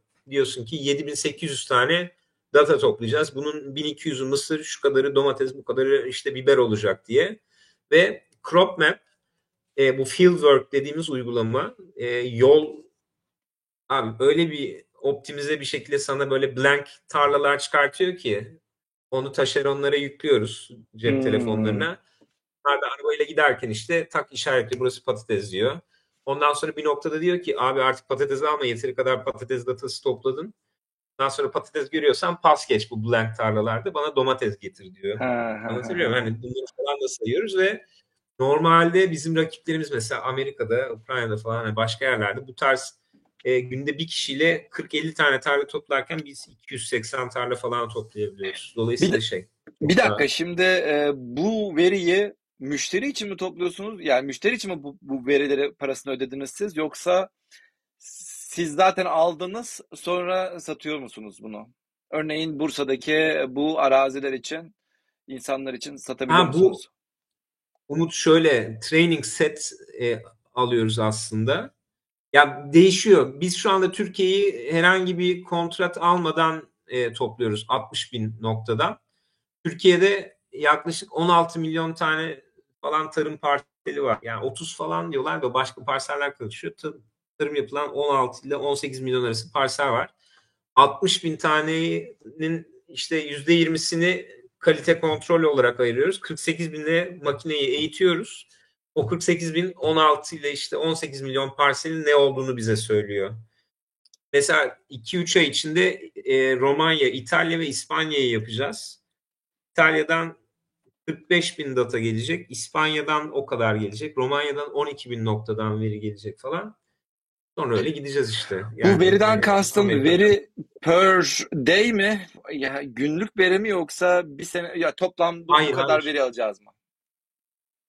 E, günlük değil. O bir kereye mahsus. Hmm. At, yani 60 bin tarlada ne, hangi ürün ekili? O train ground truth deniyor abicim buna. Evet. Tamam evet. mı? Yani o makineye öğretmek için diyorsun ya bu domates ondan sonra ona benzeyenleri buluyor. O. Hmm. Sadece e, bu demoda Karacabey mi var? Başka yer var mı? E, var. E, next, next, next yaparsan yani aşağıda demoya ha, evet next varmış evet. Evet. Şimdi e, All Crops'u yeniden Next'e bastığımda e, sanki Next'e bastığında şimdi şey bu çeşitli özelliklerini gösteriyor. Ha. Bu özelliklerden bir tanesi sen coğrafi bölge seçebiliyorsun. Yani bu bunun müşteriler arasında tohum şirketleri var. Tohum şirketlerinin sahada çalışan insanları var ve o insanların sorumlu olduğu köyler var. Dolayısıyla bu 20 köyü Mehmet'e bağla diyorsun. Ya da senin bir fabrikan var. Fabrikanın mal aldığı bir bölge var. Dolayısıyla o bölgeyi seçiyorsun. Böyle itfaiye istasyonu problemi gibi. Yalnız rendering'in de bayağı hızlı yalnız. E, o da bu bakımdan da tebrik ederim. Yani siteye girdiğimde böyle işte e, çalışmıyor falan da şeyde değil yani. Hemen basıyorum şak şak.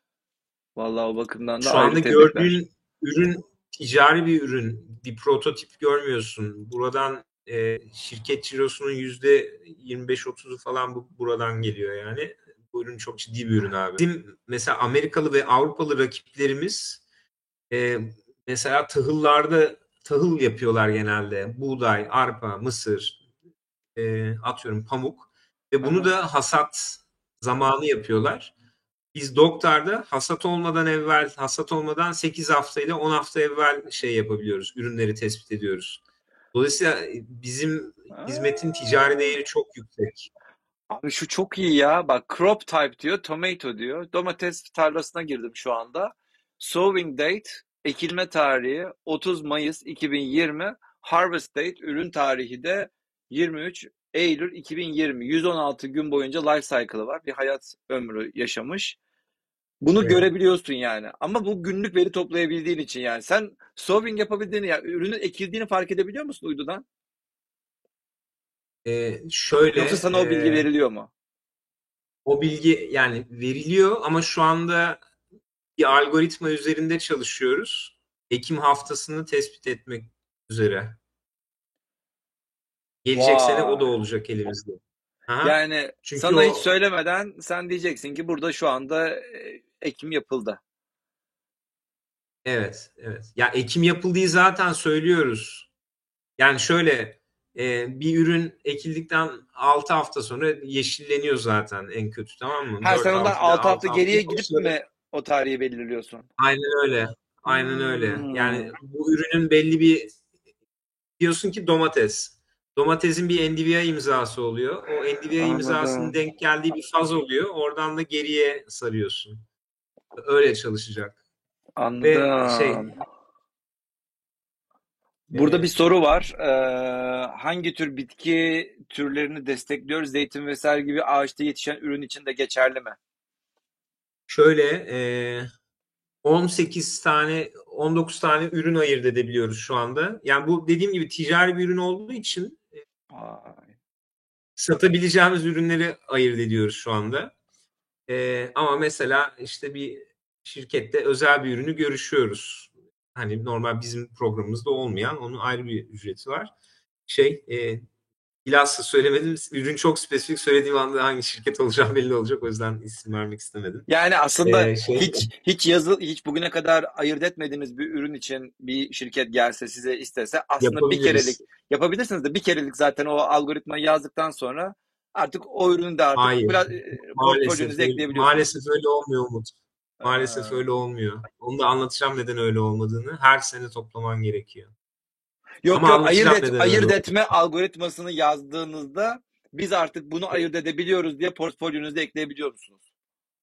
Diyecek. Ya ek, evet evet ekleyebiliriz ama ertesi sene ayırt etmek için yine training set toplaman gerekiyor. Yine sağdan data toplaman gerekiyor. Öyle Oo. bitmiyor. Onu demek istiyorum.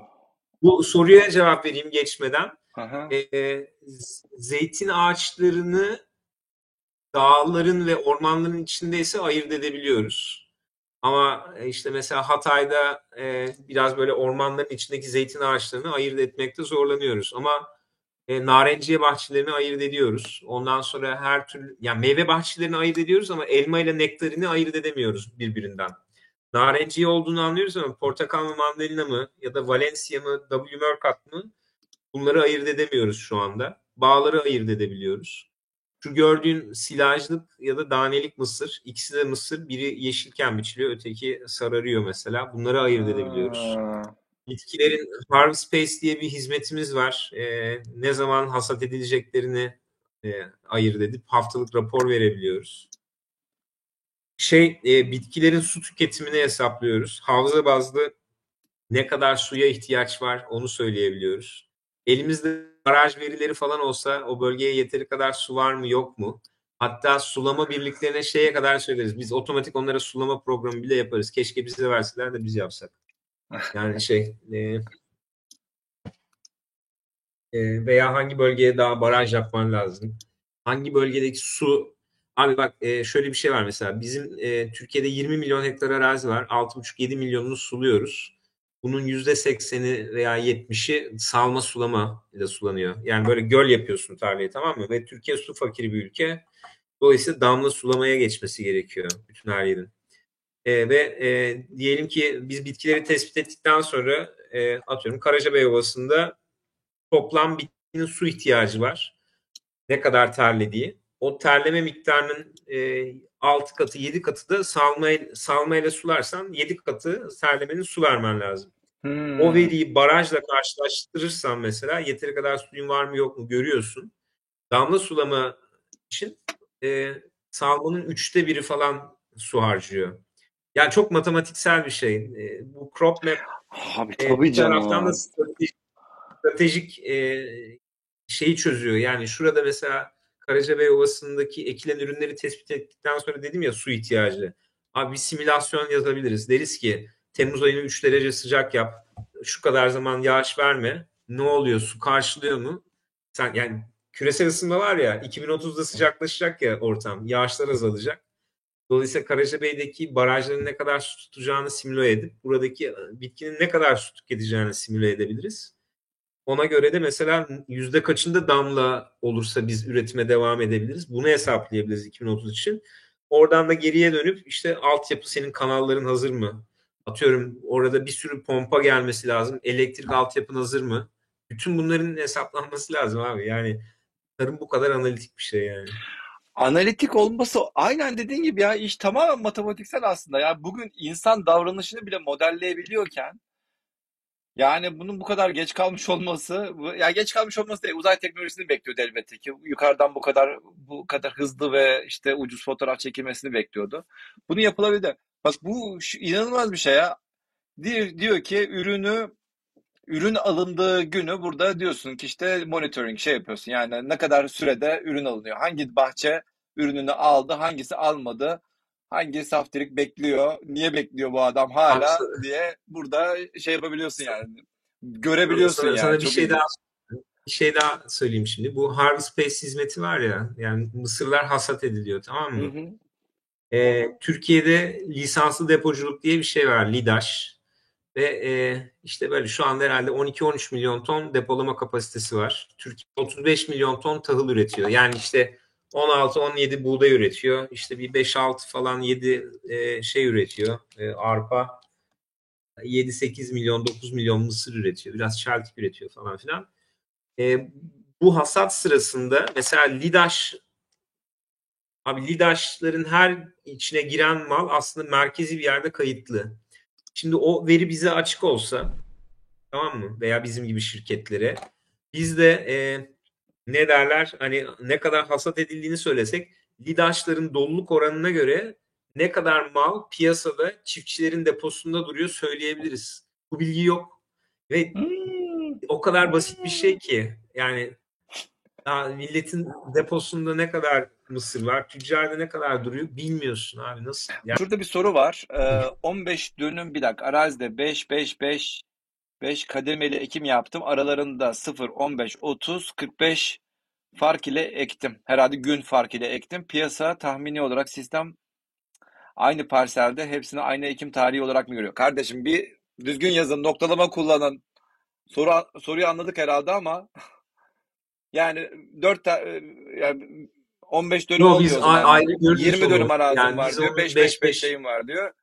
Her birini 15'er gün dönmüş. farkla ektim diyor. Ekim Evet. tarihini fark edebiliyor musunuz? Ayırt edebiliyor musunuz? Evet ederiz. Ee, Yani bayağı fark ediyor zaten.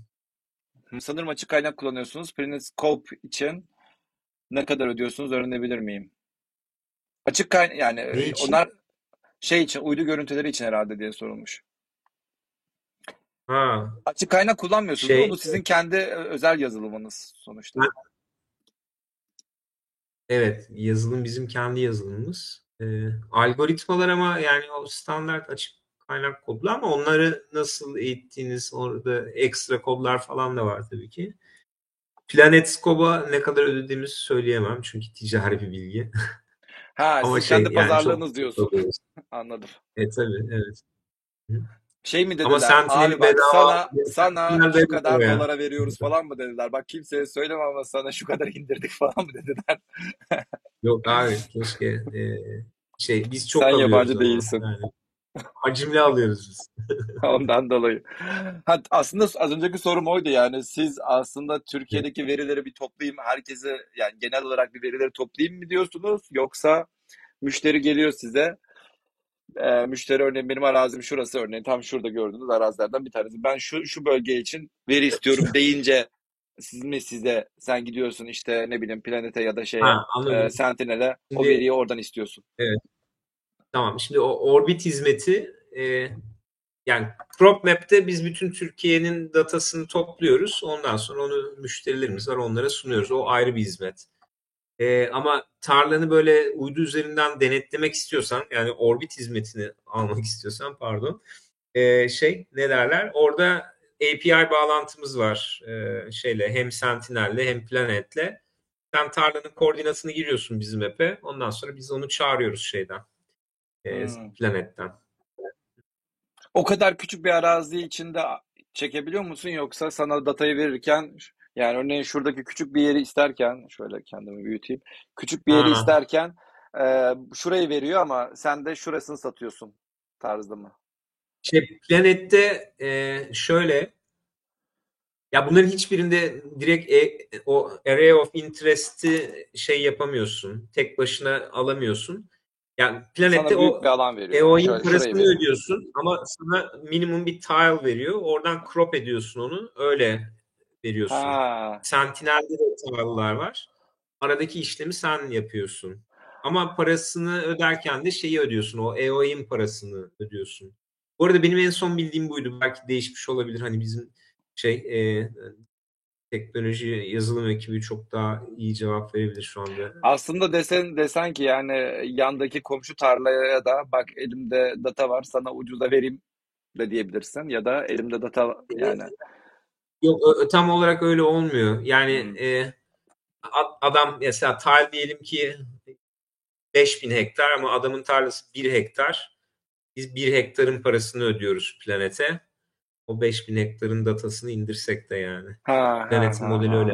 Ama ya bu değişmiş olabilir. E- Emin değilim. Bir, bir, bir ara başta böyleydi. Yani biz ne, ne, neyse hedef onu indiriyoruz diyeyim. Şey yapalım. Tamam o zaman kapatalım. En çok merak edilen soruya geliyorum ya da benim de merak ettiğim, arkadaşlarım da merak ettiği. Türkiye'de ne kadar kişi bunu kullanıyor? Pardon, soruyu biraz daha geri alın. Ne kadar kişi biliyor? Ne kadar kişi buna değer veriyor? Ha, aslında bu bana benim bende bayağı bir fayda sağlayabilir diyor ve ne kadar kişi buna para vermeye başladı. Ha Mustafa da gelmiş zaten. İlgili AI crop ediliyor demiş. Sağ ol Mustafa. Mustafa bizim şey, e, bütün development ekibinin başında. Ha, ilgili crop edilip veriliyor. Yani aslında Evet, büyük Mustafa e, büyük zaten. Mustafa'dan, Aynen. Mustafa'dan bahsediyorum. o zaman büyük resim geliyor size önce. O büyük resmi crop ediyorsunuz. Anladım. Okey, hala öyle demek. Ha ilgili AI crop edilip veriliyor. Tamam şey indiriyormuşuz tamam. Okey, okey. E, Evet. Ne kadar Ee, kişi şey bunu biliyor bu- Türkiye'de? Sorumuz oydu. E, Yani bayağı insan biliyor şu anda uydudan görüntü alınabildiğini. Ee, şey e, ne derler? Kullanan var.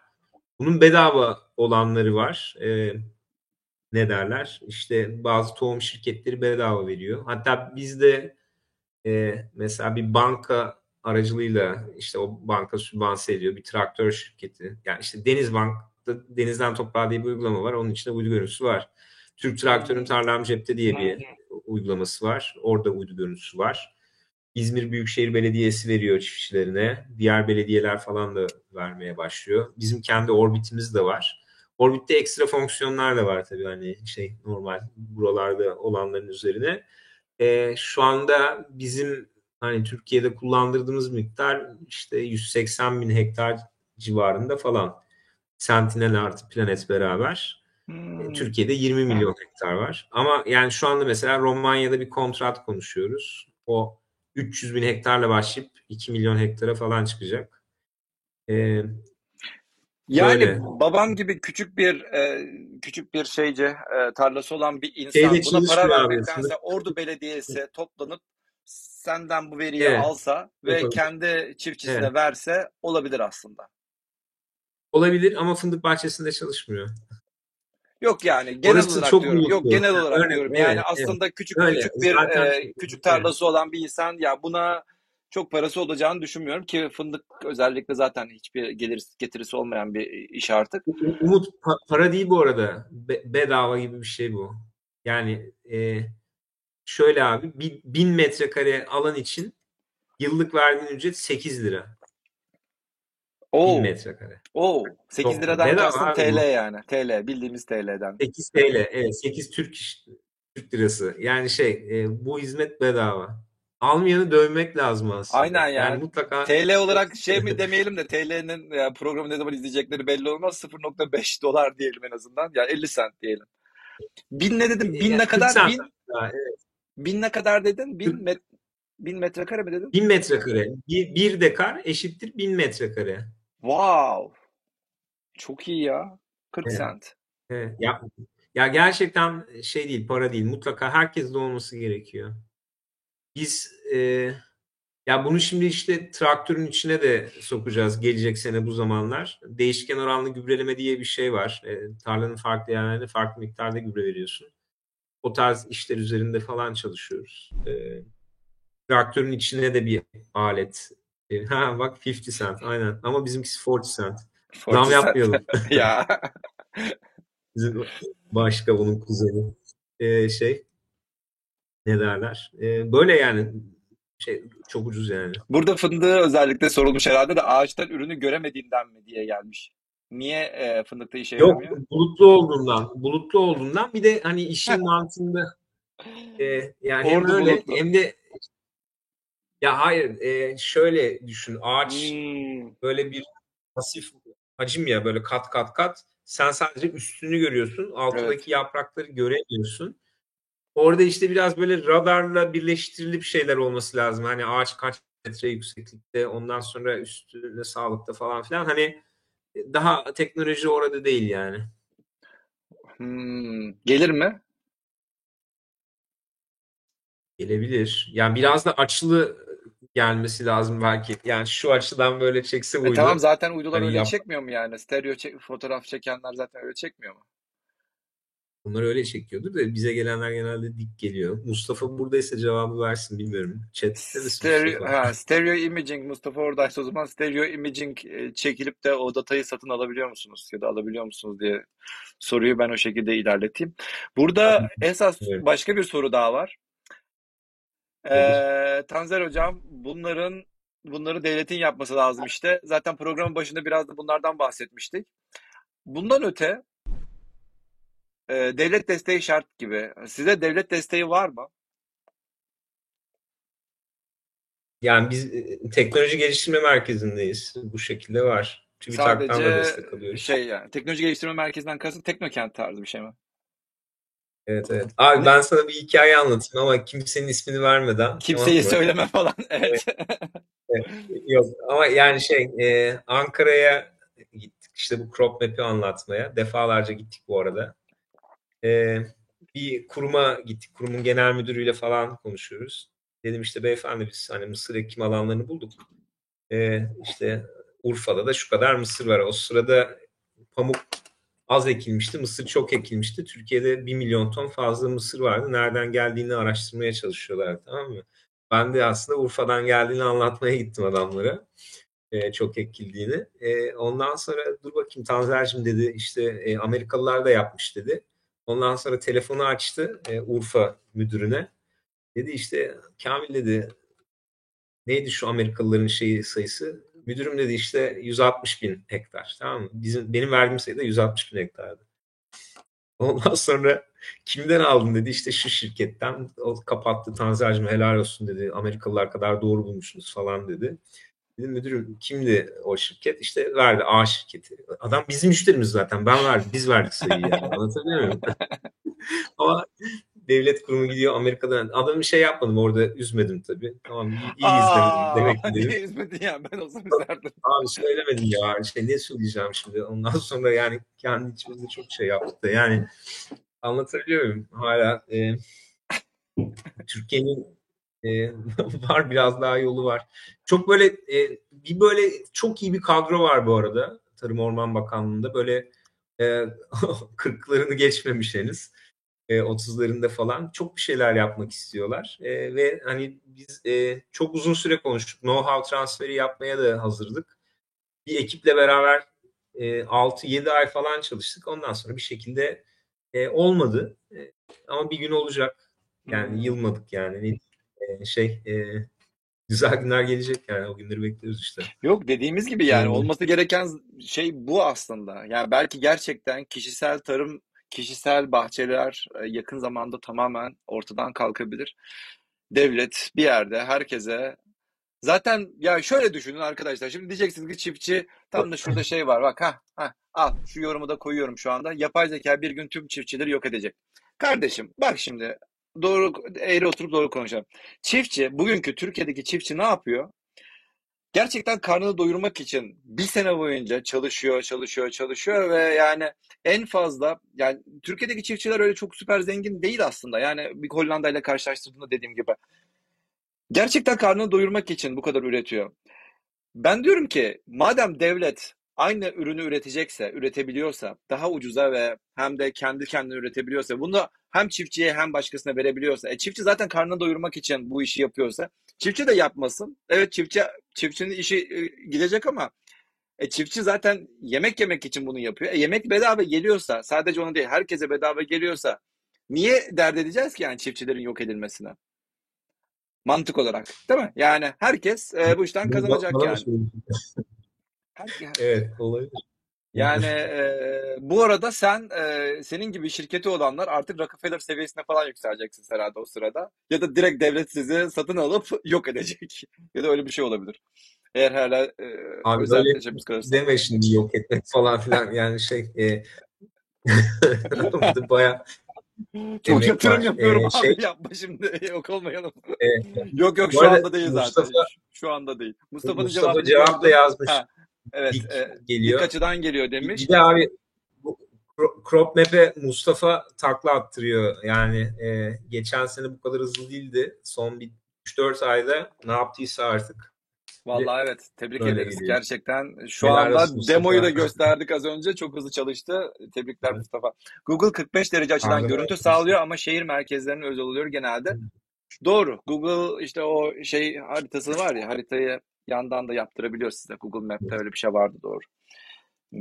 Evet başka hangi soru var? Ee, ülkemizde ortak çalıştığınız bir üniversite var mı? Son sınıf öğrenciler için çok güzel bir çalışma alanı olabilir bence. Biz İTÜ'nün içindeyiz. Uhuzam'la çalışıyoruz. Ama başka çalışmak isteyen üniversite varsa açığız biz çalışmaya. Uhuz, İTÜ'nün içerisindeki Teknopark'tasınız. Ha. Evet evet Arı 3'teyiz. Hı hı. Yani şöyle iki ofisimiz var bizim. Biri Ege Üniversitesi'nin Teknoparkı'nda. Diğeri de İstanbul Teknik Üniversitesi'nin tek. Ah, Şu sorunun cevabını verdik herhalde zaten de. Tarımsal ekim ve yönetim amaçlı uydudan takip için bu platform platformlar ücretsiz mi ücretli mi oluyor hocam demiş. Ee, zaten ücretli Nedir? ama ücretli çok ucuz. Tarımsal ekim ve yönetim amaçlı uydudan, uydudan takip için bu platformlar ücretli mi ücretsiz mi oluyor? Demiş. E, zaten ucuz dedik. Ha, bu Crop Map, Crop Map ücretli, e, Orbit de ücretli. Ya bu arada şey e, Planet Scope 4 euro işte hektar başına yani o Planet yüksek çözünürlüklü şey de 2 euroydu galiba e, Sentinel şimdi hatırlayamadım fiyatını 2 euro yarısı yani bayağı ucuz yani. Ya hem ucuz ama bu sefer çözünürlüğü yükselt, yükselttiklerinde daha çok daha pahalılaşır mı diye düşünüyorsun? Özellikle fiyatların. Maxar falan olursa mı diyorsun? Google Earth kalitesi mi? Evet, Google Earth kalitesi. Abi tahıllarda yani tarlayı kaplayan ürünlerde ihtiyaç yok. Yani şu anda gerek yok. Hmm. Bazı zamanlarda gerek var. Mesela mısırın ama mısır diyorum pamuğun çimlenmesi çok kritik bir bilgi. E, pamuğu ektikten böyle 3 hafta sonra 10 gün süreli maksar alabilsen aslında maksar öyle bir şey olsa önerisi harika olur. Ama yok. Evet, burada e, güzel başka bir soru öğrenciler için. Tanzer hocam, ben uzay bilimleri ve teknolojileri öğrencisiyim uzaktan algılama derslerimiz oluyor. Üçüncü sınıftan itibaren işe alım durumunuz ne olur 3 sene sonra sizce? Şu an zaten 60 Evet. kişi izledi. İsmi- Daha da artacağız dedi. Yalnız, yanlış yazdığı için Batuhan'ı işe alma durumu söz konusu değil. Ya ya ya. Yok klavyede şey olmuştur yani. Klavye düzeltmiştir. Yoksa yani yazmaz öyle şey. Olabilir. Şaka yapıyorum, şaka yapıyorum. Şey e, oluyor, e, e, devamlı pozisyon oluyor. E, hani e, şey kariyer et doktora e-mail atabilirler. E, bizim e, veri bilimi ekibine falan da e, şey yapabilirler, hani görüşebilirler. Zaten bak Merve Gamze olarak. doğru ismini doğru yazmış. Tanzer Bey, e, uzaktan algılama alanında master'ı olan bir şehir plancısını değerlendirebiliyor musunuz şirketinizde? Yani biz pozisyon varsa merakı, yeteneği olan herkesi değerlendiriyoruz hani. Şey Yok yani. Dediğim gibi hani kariyer et doktora başvurabilirsiniz. Yani şu anda uzaktan algılama ekibi 10 12 kişi e, pardon 15 kişi ama bir 3-4 kişi falan daha gelecek şimdi İtalya, Romanya, İspanya'yı böyle birkaç ayda yapmamız lazım. Onun için de ins- yetenekli insanlara ihtiyacımız olacak. Yani şey başvurabilirler.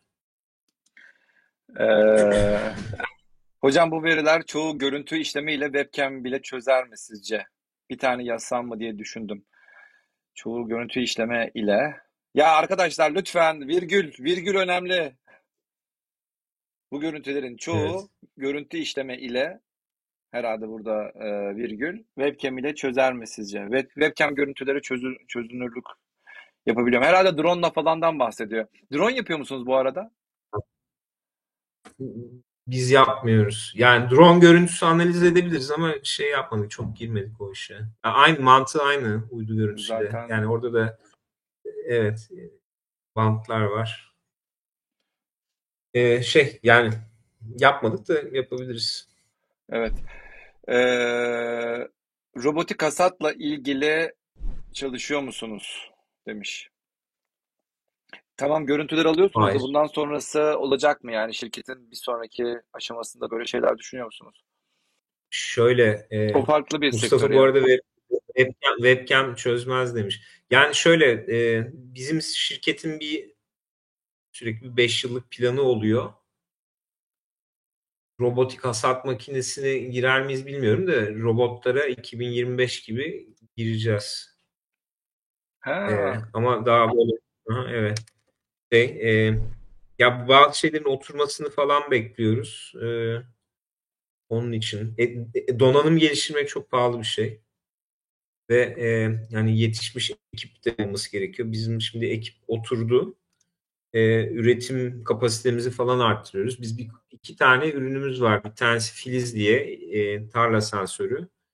Bayağı yeniden tasarladık diyebilirim size tarımsal sensörleri. E, yani bizim web sayfasından görebilirsiniz. Orada ürünler altında Filiz e, şeyi var. E, doktor.com'dan.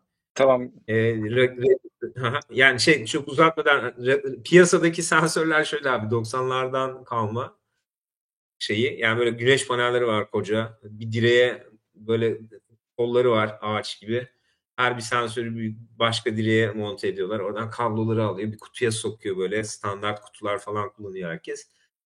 Bir teknisyen de geliyor senin tarlanda onu şey yapıyor dikiyor işte. E, Digital Products'ın altında Agricultural Digital Products Orbit Agricultural Sensor Station ha, ona basarsan. Evet o Filiz onun ismi. E, aşağı doğru inersek. Hmm, böyle evet, IoT bu, Narrow Band IoT evet, teknoloji. narrow, evet. LoRa narrow Band IoT Yok yok bu MB IoT bunun ismi. LoRa gibi. E, ama şey e, mobil network üzerinde hani Turkcell'de, Vodafone'da hepsinde var. Biz Turkcell'de çalışıyoruz. İçinde modem var. E, NB-IoT şebekesine bağlanıyor. 2G fallback'i de var. E, çok az enerji harcıyor. Bu cihazın içinde, filizin içinde broşürü açabilirsin bu arada Umut. Orada bir tane PDF broşür gördüm. var. Evet, şimdi gördüm. e, ona basarsan e, evde yok. Ofisten bağlansaydım cihazlar hep yanımda oluyor. Çat diye gösteriyorum da. E, bu cihaz Ha, bu cihaz bu. Ne kadar büyüklükte ee, bu? Şöyle bir şey mi? Küçük bir şey mi yoksa? Yok o, o kadar değil. 1 metre 80 santim. Çünkü şey e, bir kısmı e, 50 santim falan toprağın altında e, noktadan şey alıyor. Toprak nemi sıcaklığı falan da alıyor. Bu normal mesela istiyorsan bir de e, climate sensor diye Google'a yazarsan insanlar farkını anlasın. Yani mühendisliği ve ürün tasarım şeyini e, kültürünü yani anlatabiliyor muyum? Biz tamamen sıfırdan tasarladık yani. Climate Agricultural Sensor Station dersen mesela evet. Gördüğün gibi sensörler Aa. böyle. Bunlar bayağı şeyler. Anlatabiliyor muyum? Piyasa bu. Ve herkes aynı. Böyle 100 tane şirket var.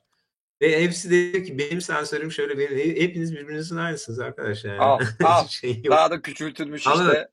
hepsi tek celsede tek bir şey. Evet. Pervane var herhalde. Buradan şey, rüzgar hızını ölçüyorsunuz.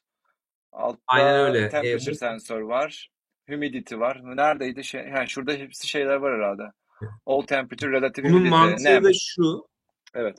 Evet. Bunun mantığı da şu abi. E, ne derler? Ev elektroniği gibi yapacağız biz bu işi. Yani aldığında süper bir kutusu olacak. İşte hani kendini takıp kendini çıkartabileceksin falan. Bunlar çok şey e, eski moda şeyler yani. Anlatabiliyor muyum? Ya. Yani biri geliyor sana direğe böyle kelepçelerle bir şeyler bağlıyor. Güneş paneli bağlıyor. Ondan sonra gidiyor. Sen bunu değiştirmek için bile 200-300 euro para veriyorsun. Adam gelecek de değiştirecek de. Bundan Falan kaç tane gerekiyor ve kaç metrekare için gerekiyor? Kaç dönüm için? Şöyle yetiştirdiğin ürüne göre değişiyor ama e, Filiz Pro bir full iklim sensörü. Atıyorum 1000 dekar portakal bahçem var diyelim. Bir tane Filiz Pro yeter oraya. Hmm. Ama her hmm. sulama parseline bir tane onun küçüğünden koyman gerekiyor Filiz'den. O da işte 50 dekara bir tane. Yani yaklaşık işte 1000 dekarlık tarlada 20 tane istasyonda çözüyorsun bu işi. Hmm. Ve cep telefonundan kontrol kontrol ediyorsun.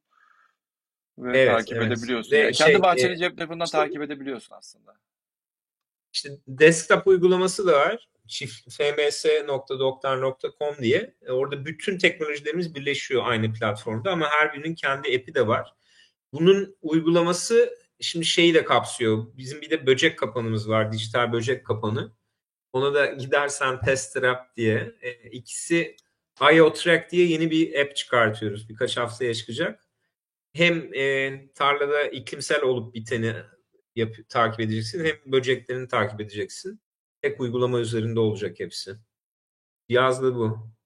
Hmm. Bunun bu, bu arada güzel renkleri de var. Benim masamda duruyor genelde ofiste. Sarısı var, kırmızısı var, mavisi var. Ha bahçede, bahçede ürettiğin şeye bağlı mı?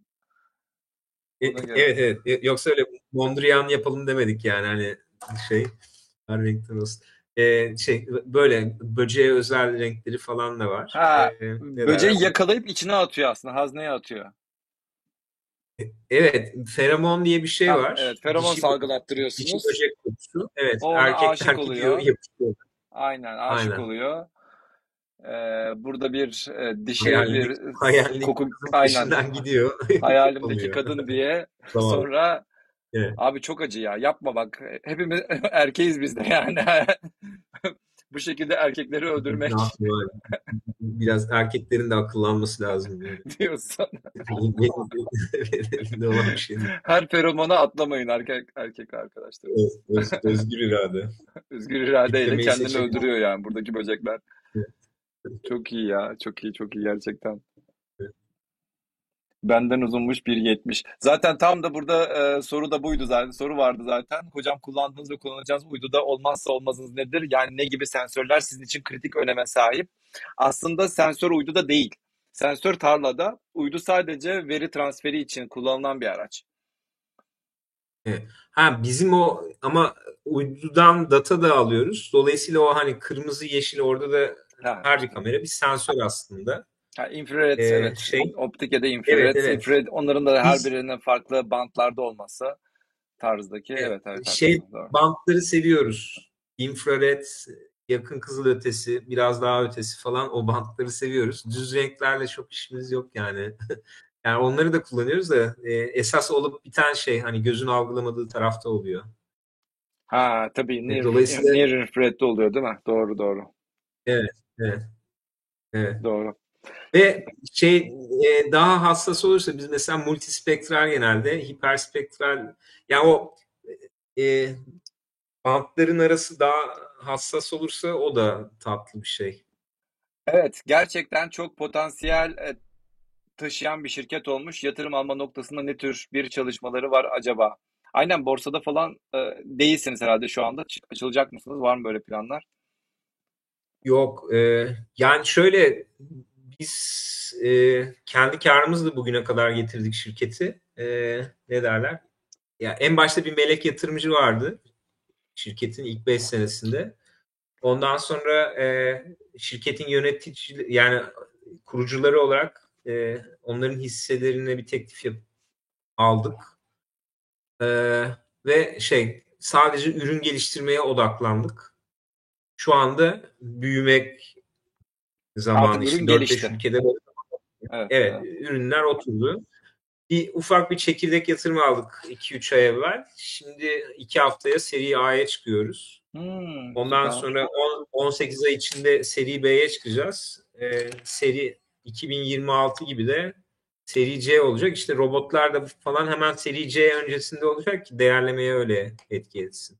Yani her Doğru. bir değerlemenin bir hikayesi var. Tabii tabii Ve tabii. arada da işte dörtleştiğimiz şirketler falan var. Yani bu e, tarım teknolojileri e, alanı çok fragmente bir alan. İki tane böyle e, abi Arduino'da devre birleştiren sensör şirketi oluyor tamam mı? Ya da işte bir tane üç yazılımcı bir araya geliyor. Tamam mı? Çok böyle çok zor bir alan gerçekten şaka değil yani. E, çok az zorluğu şöyle bir ürünün var. O ürünle ilgili bir öğrenimin oluyor. Mesela Mısır'da Mısır Mayıs ayında ekiliyor diyelim Konya'da. Mayıs ayında bir şey öğreniyorsun. O öğrendiğini güncelleyip hiçbir şey sunabilmek için bir sonraki Mayıs'ı beklemen lazım. Anlatıyor muyum? Bir sene. Yani her ürünün güncellenmesi. Ha, tabii tabii. Ve şey e, ramp up da çok şey. Yani biz mesela büyük şirketleri şimdi dijitalleştiriyoruz. Bütün yüzde yüz operasyonu dijitalleştirmek diye bir şey yok. Yüzde beş on, sonra yüzde otuz Hmm, elli, elli yetmiş. Anlatabiliyor muyum? Ve şey e, tek başına teknoloji abi NDVI'yi çizdim verdim olmuyor. Yani tabii agronomi tabii. gerekiyor. Ondan sonra şey gerekiyor. Ne derler? O büyük resmi anlayacaksın. Tabii tabii O tabii. yani bizim rakiplerimizin yüzde 95'i veri topluyor, veri görselleştiriyor. Sıcaklık budur diye sana bir tane grafik veriyor. Ne kadar kaç tane rakibiniz var Türkiye'de? Abi Türkiye'deki de var irili ufaklı da bizim yurt dışında baktığımız şeyler var. Buraya da pek şey yapmıyoruz, takılmıyoruz açıkçası. Hmm, Şey, e, yani takılmıyoruz dediğim şöyle, yani biz, bizim hedefimiz dünyadaki en iyi 10 şirketten biri olacağız. O yüzden Amerika'da işte iki tane var e, baktığımız.